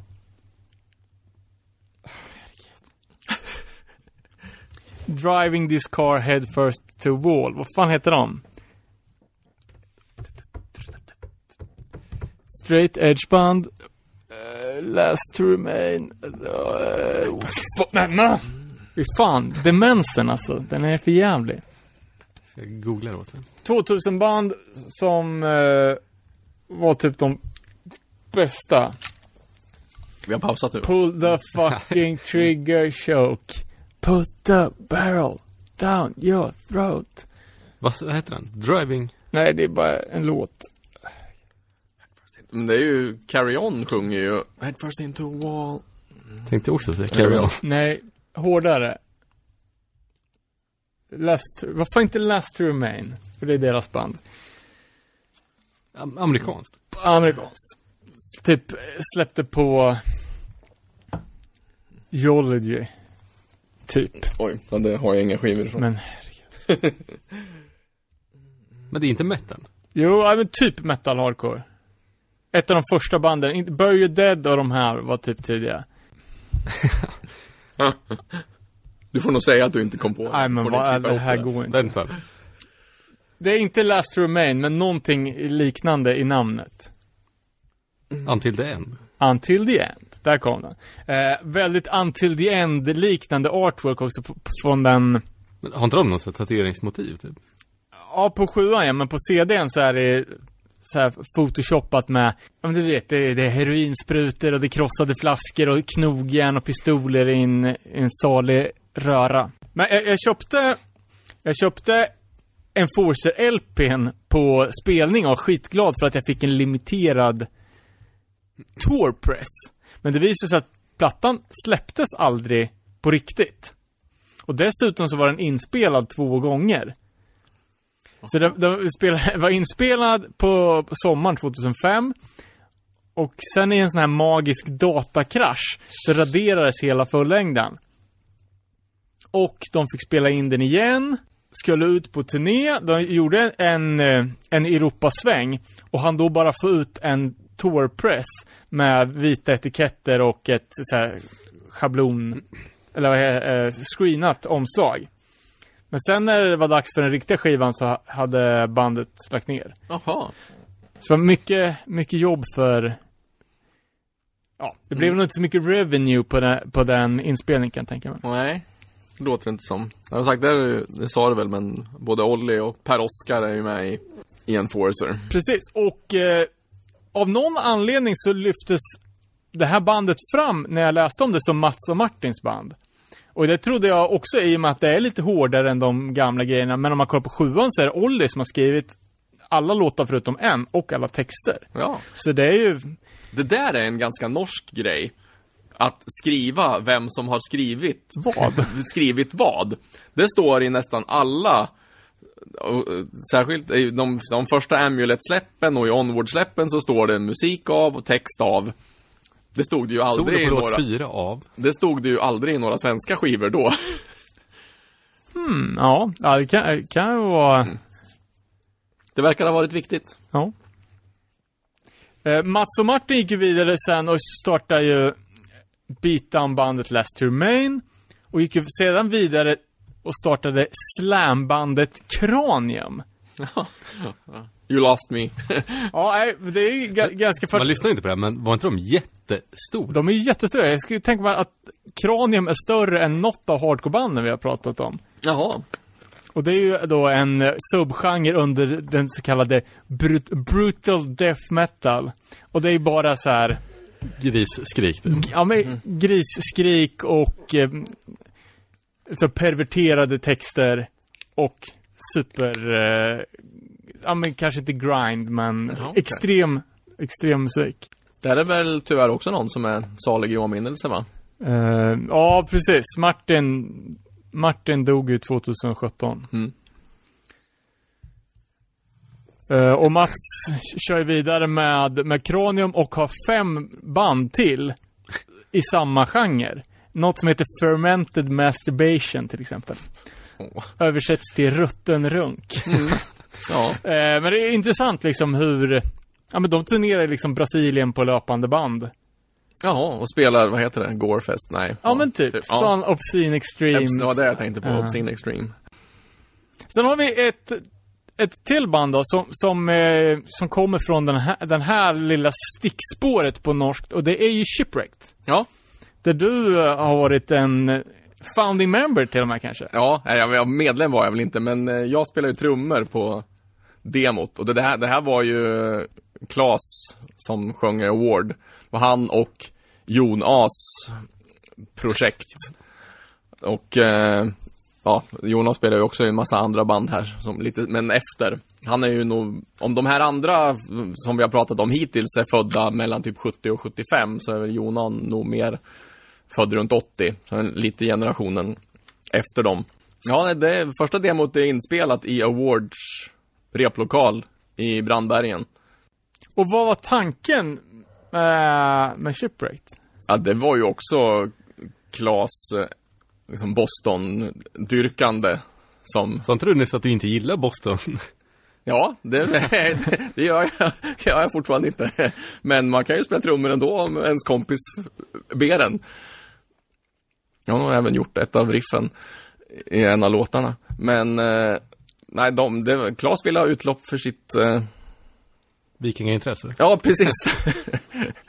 Så de startade det. Och sen ganska snart efter så la jag Award ner. Och Claes flyttade ju till Oslo.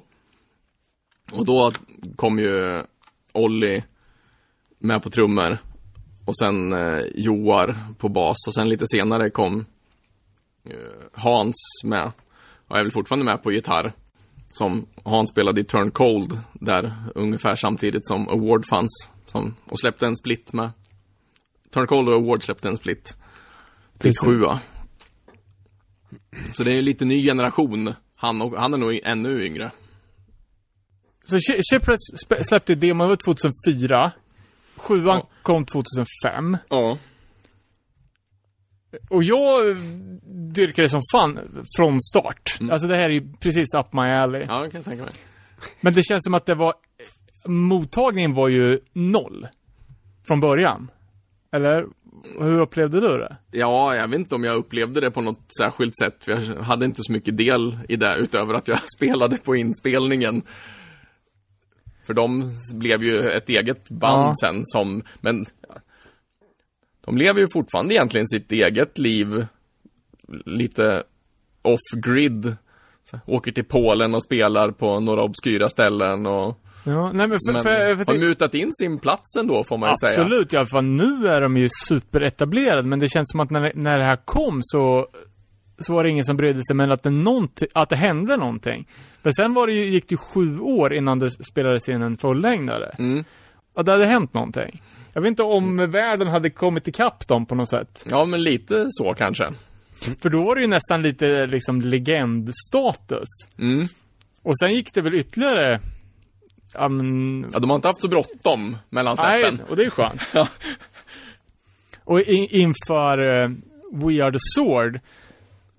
Då var det mega hype. Så var det, ja men precis, mega hype. Och jag läste kul här att, jag vet inte hur sant det här är, men det stod så här att det hade stulits testpressar från fabriken inför det här släppet, som någon sen hade sålt liksom på typ svarta marknaden. Klas är duktig på storytelling. Jag vet inte vem det var som vart den här infon kom ifrån, men det var ju ändå intressant. Mm. Det är liksom som att innan nya Harry Potter-boken lämnar tryckeriet så går det så här beväpnade vakter runt lagret där böckerna förvaras. Lite på den nivån. Men flög inte folk hit från USA för den? Jag var inte med då. Men du och Robin var ju på det. Ja, jo, precis. Men det var det ju också Battle Ruins som då också typ bildades för att de var så influerade av Shipwreck. Mm. Och de blev ju typ världens mest hypade band.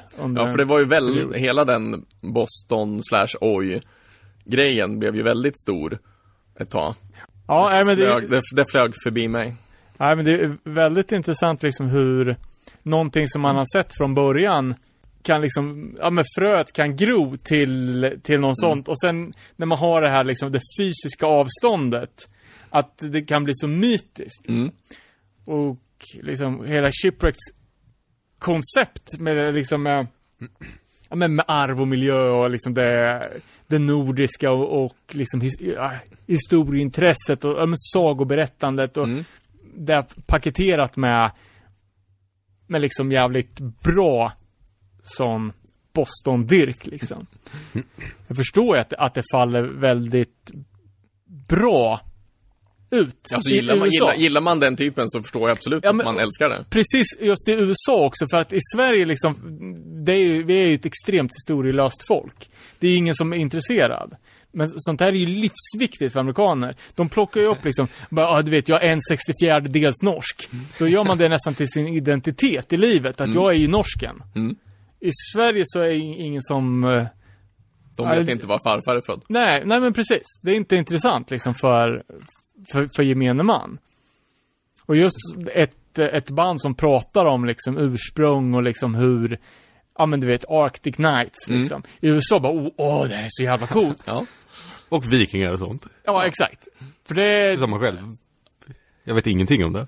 Och plus att det är lite tabu liksom, det har ju blivit så ultimatule smutsstämplat liksom, och ens prata om vikingatiden liksom.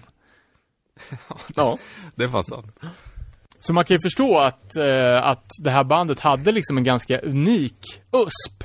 Det finns inte så många band som har någonting att komma med förutom musiken. Nej.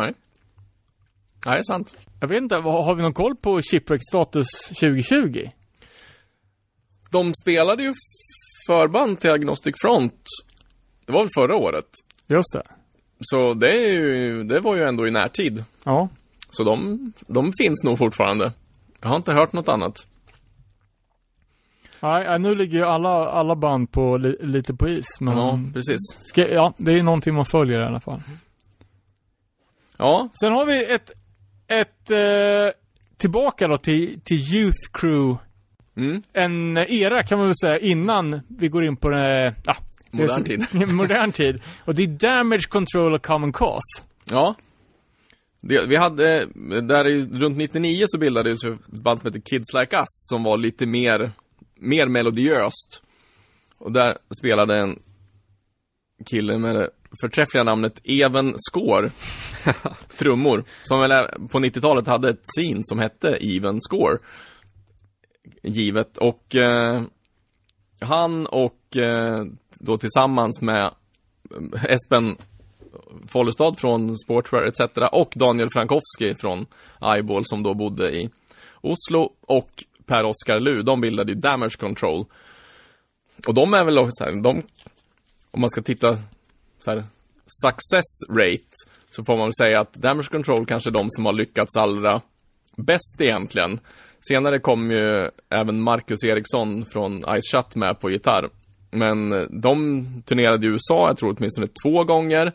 Med The First Step åtminstone ena gången. De släppte på Livewire, som ju Ed McCurdis från Mouthpiece och Hands Tied och allt annat bolag.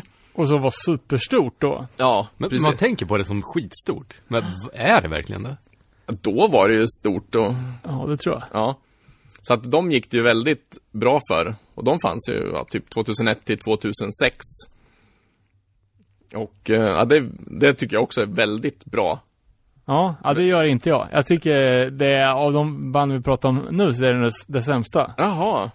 Och jag har sett dem flera gånger och jag har alltid uppskattat det liksom, för att det är bra spelning och så, men habila musiker får man. Ja, men det görs bra live, men på skiva tycker jag att det inte flyger. Nej, okej.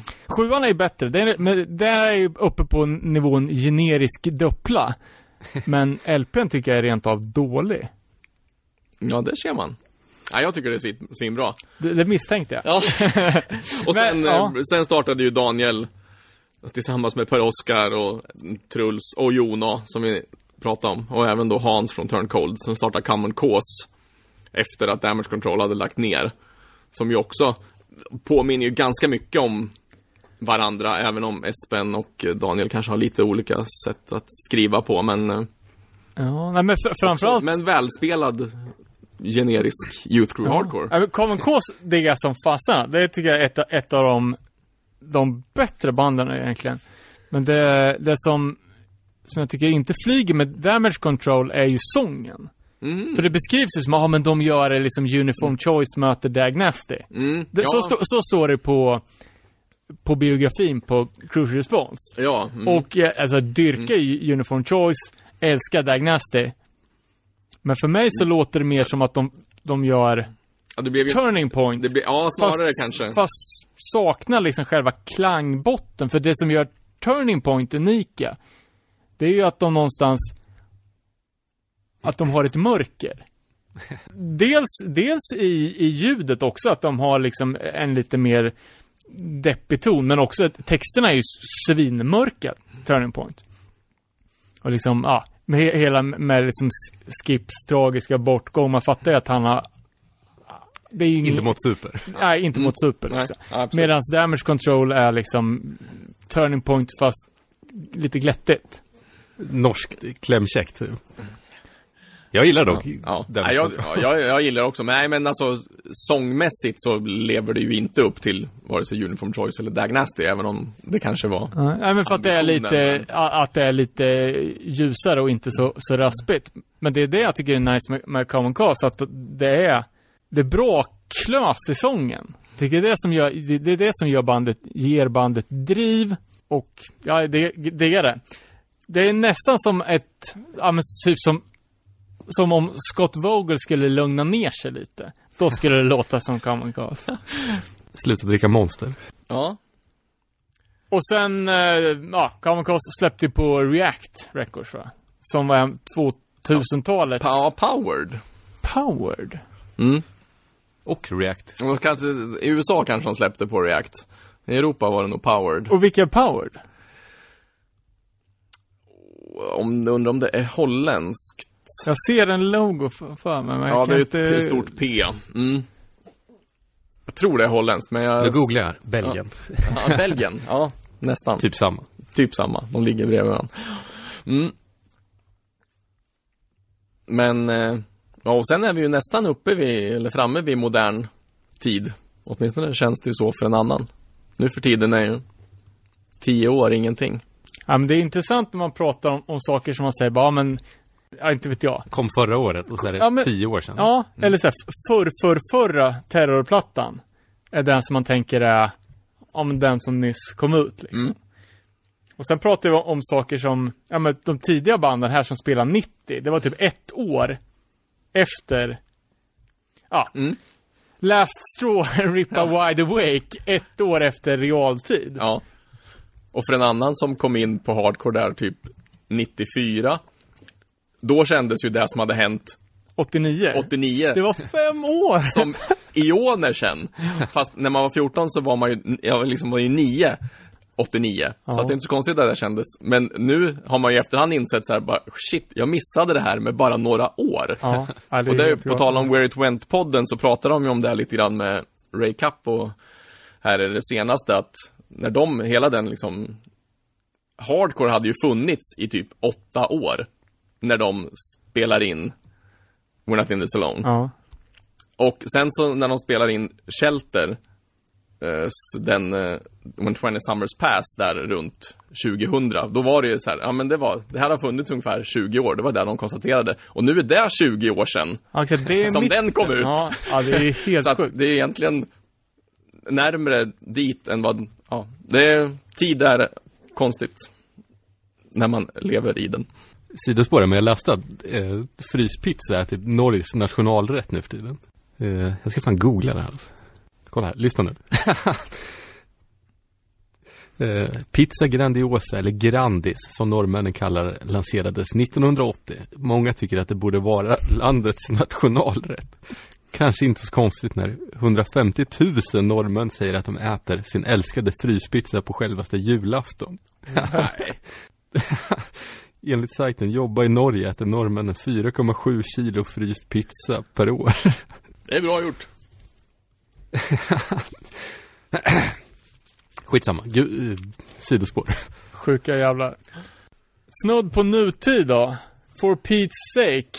Eller är det Sportswear 2.0?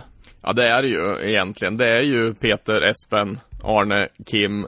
Och sen har de plockat med en kille, Öjvind, från Team Spirit. Så att det får man väl säga att det är. Och de är väl lite osäker på, men de spelade förband till Youth of Today i Oslo, sa jag väl förut, typ 2012-2013. Och de spelar ju Sportswear-låtar. De har ju bara släppt en skiva. Ja, 2 har de ju släppt faktiskt, men en utan Peter. Så, men det tog ju några år innan de släppte den första. Den In Faith and Loyalty kom ju 16 på React. Tror att vi kan ha satt nu som årets skiva det här året? Ja, jag tyckte definitivt att det var en av dem, ja, det här året. Jag tycker den också är extremt bra. Det tog ett par lyssningar innan det riktigt satte sig. För jag vet inte fan. Dels var det här som jag tycker nu är helt fantastiska artworket. Som, ja, det kändes lite för artsy för min del innan jag kunde ta till mig det. Ja, det är, tycker du det också? Ja, tycker jag är ganska snyggt. Och det är väldigt genomtänkt som... Ja, superarbetat. Ja. Ja, jag tycker den är bra. Det är ju lite, och de säger ju själva att de... Ja, det är lite hårdrock som inspiration utöver hardcore. Så att det är lite annorlunda sound. Det är lite långsammare. Men var ju lite äldre. Men ja, det känns ju som typ hans, det här, vad fan heter det när man gör hans jobb, eller vad menar du? Hans livsverk. Ja, typ. Sen, ja. En sammanfattning av hans liv och gärning. Mm. Ja, för det här hade ju Peter Amdam hade ju inte haft direkt något med hardcore-scenen att göra på kanske 10 år när de drog igång det här igen. Så, och Youth of Today-spelningen var väl startskottet, och sen så höll de på i några år innan skivan kom. Men den kom ju samma år som han tyvärr gick bort. Men de... Ja, det var så kort inpå. Ja, jag är rätt säker på att det var... Jag har skrivit att skivan kom 16 och han gick bort 16. För det är väldigt... Alltså det är pampig Youth Crew. Det är väldigt... Mm, liksom, men det är solen och grejer. Anthem-betonat. Och det är precis det som jag inte gillar med Bane. Att det blir så himla mäktigt. Men det här tycker jag är precis på gränsen.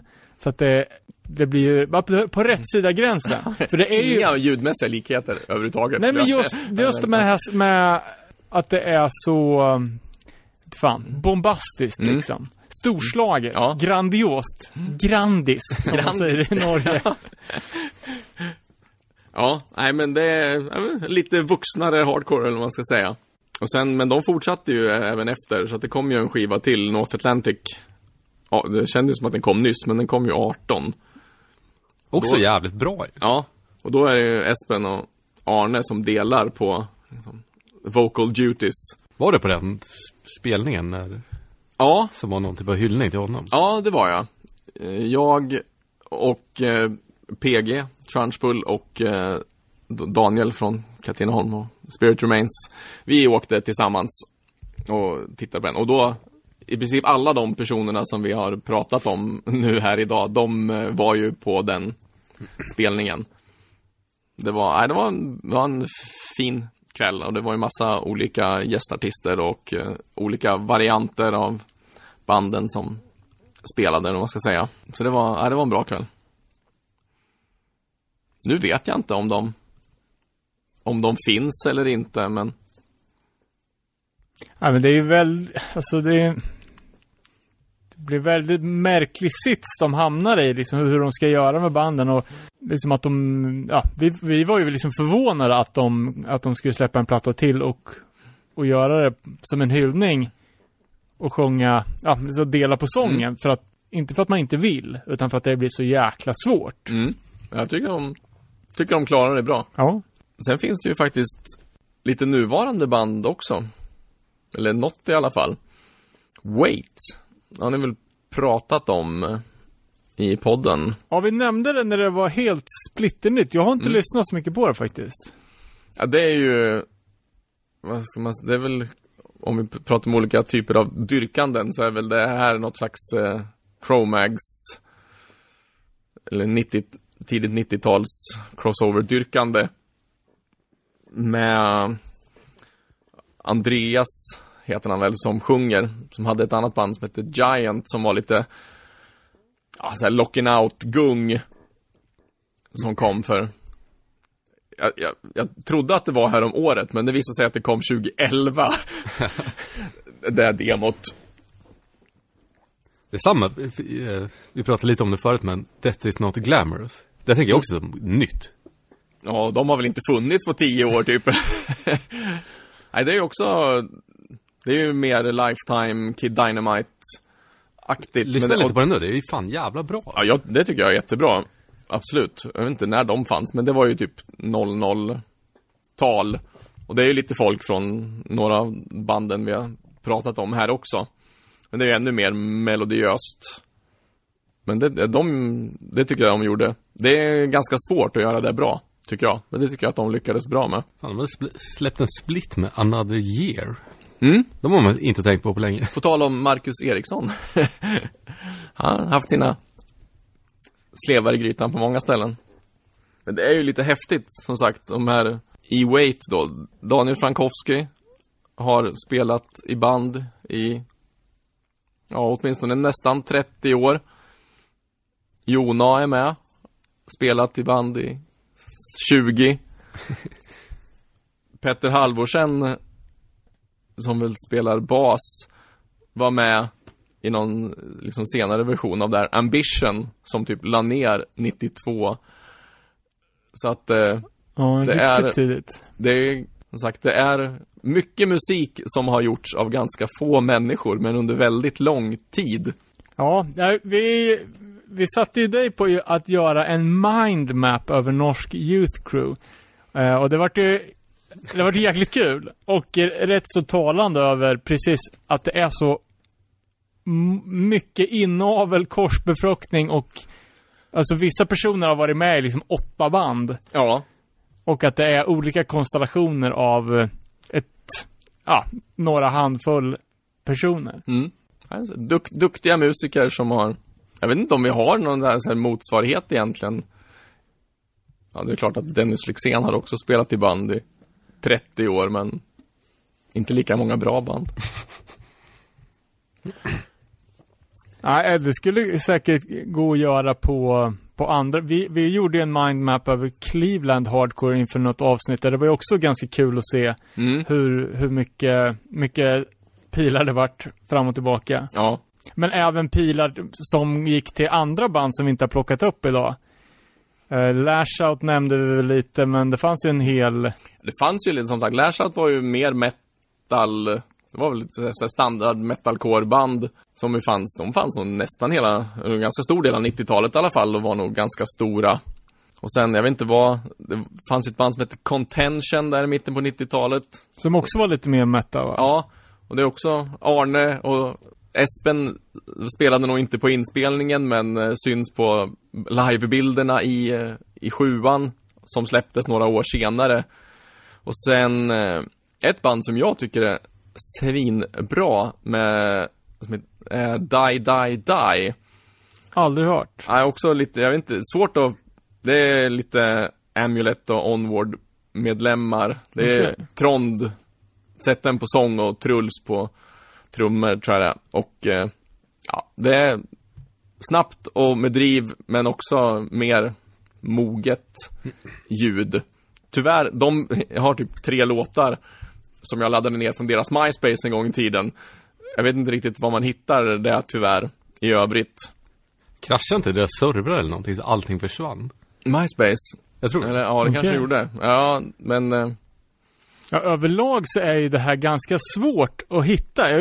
Sa du det inledningsvis? Att det nästan inte finns någonting av det här på Spotify. Nej. Och det är knappt att det finns på YouTube. Nej, Crucial Response har ju inte lagt ut någonting överhuvudtaget alls. På några streamingtjänster finns det inte. Jag tror han har lagt ut lite grann på YouTube. Det är liksom några enstaka 7:or typ. Men annars är det svårt att få tag på. Helt klart. Och lite grann finns väl kanske på Bandcamp. Och Giant-demot finns på Bandcamp till exempel. Och de kanske lite nyare grejerna. Och från Lashout så blev det ju... J.R. Ewing var ju ganska stora ett tag. Det är lite mer eklektisk kaos-hardcore. Ja, precis. Ja, men det fanns ju några band där. Ett band som heter Serafim som är från Norge som jag gillar som körde metalliskt. Och sen ett annat band som heter Break som jag tror splittar med J.R. Ewing på någon 7:a. Ja, okej. Och sen var det ju hela den här Purified in Blood-scenen också. Men det är ett helt annat avsnitt. Nej, sen vet jag inte vad det är som vi kanske inte... Vi har ju bara egentligen nämnt Subject to Change, men där Tor Erik som sjöng hade ju tidigare ett band innan som heter Dead Serious som jag aldrig har hört, men där var nog också han Petter Halvorsen med. Och efter Subject to Change så sjöng Tor Erik Soulfire tillsammans med Daniel Frankowski. Och det är också så här, man hör lite grann att det är lite som Wait idag. Och idag har Tor Erik ett band som heter Modern Love med Evenskår. Just det, som var är lite Håkan-punk. Ja, det var ju riktigt bra tycker jag. Ja, ni tyckte det var riktigt bra. Men, och de är intervjuade i ett av Marcus Erikssons Quarantine-nummer. Sen, Evolve har vi inte nämnt. De skulle ha släppt på Crucial Response runt 2011, men av någon anledning så blev det aldrig av. Det finns också på Bandcamp. De har en ganska habil youth crew, men med den stora nackdelen av att trummisen spelar i någon konstig baktakt så att jag har svårt att lyssna på på det.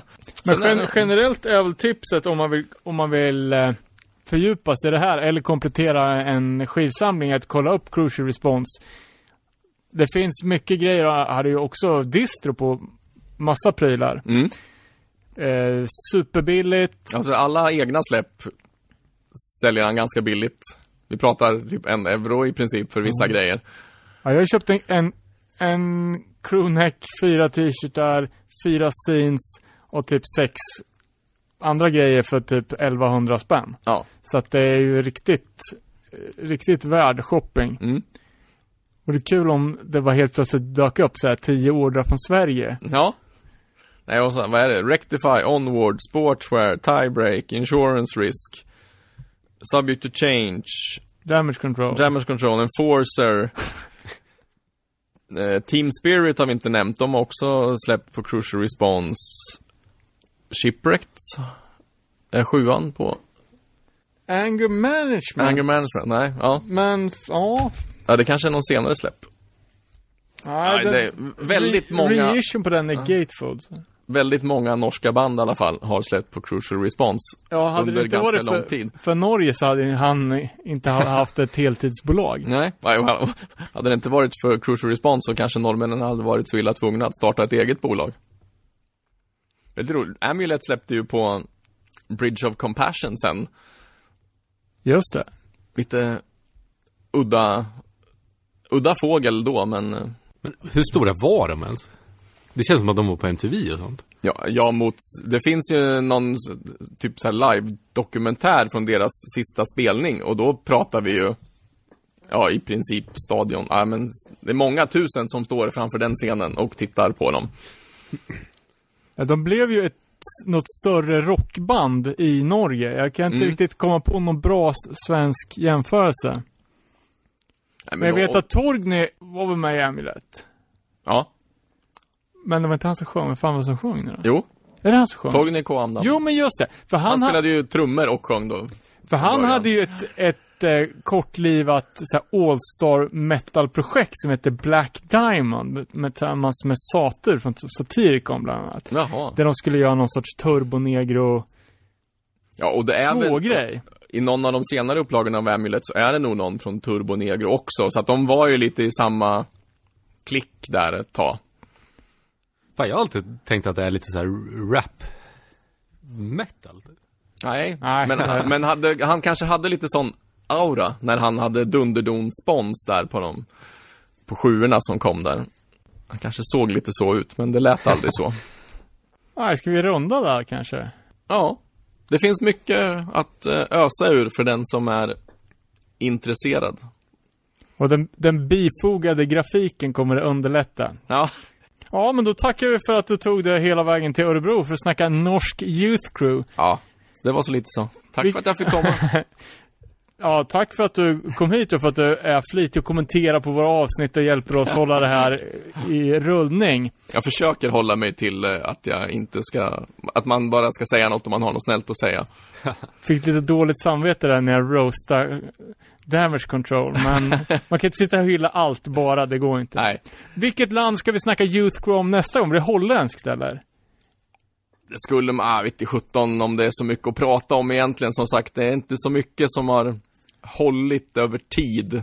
Jag tänker ju snarare att man skulle kunna prata om hela den här 2000-scenen med den lite mer mogna youth-crew som kom efter American Nightmare med Stay Gold och andra typer av band. Men det avgör ju ni. Vi får se. Count Me Out och hela den biten. Indecision-scenen liksom. Och vi pratade om Count Me Out förut. Fan vad jag var inne på dem ett tag. Ja, jag tyckte det var spännande. Jag missade den sista skivan som folk säger är typ en av 2000-talets viktigaste plattor. Ja, jag är helt team Permanent heter den. Många tycker att 110 är den bästa, den första fullängden. Men jag tycker Permanent är bäst. Jag vet inte om det kvalar in, men Go It Alone. Ja, det tycker jag absolut. Det är vad bra det är. Alltså. Det tycker jag är samma genre, eller vad man ska säga. Ni ser, nu har vi redan peggat upp för ett nytt avsnitt. Tack för att ni lyssnar. Ni vet ju vart vi finns. Skicka in feedback, skicka in grejer för oss att prata om. Så hoppas jag att vi är tillbaka med full styrka. Robin är tillbaka om 2 veckor. Får vi se vad som händer då. Tack och hej.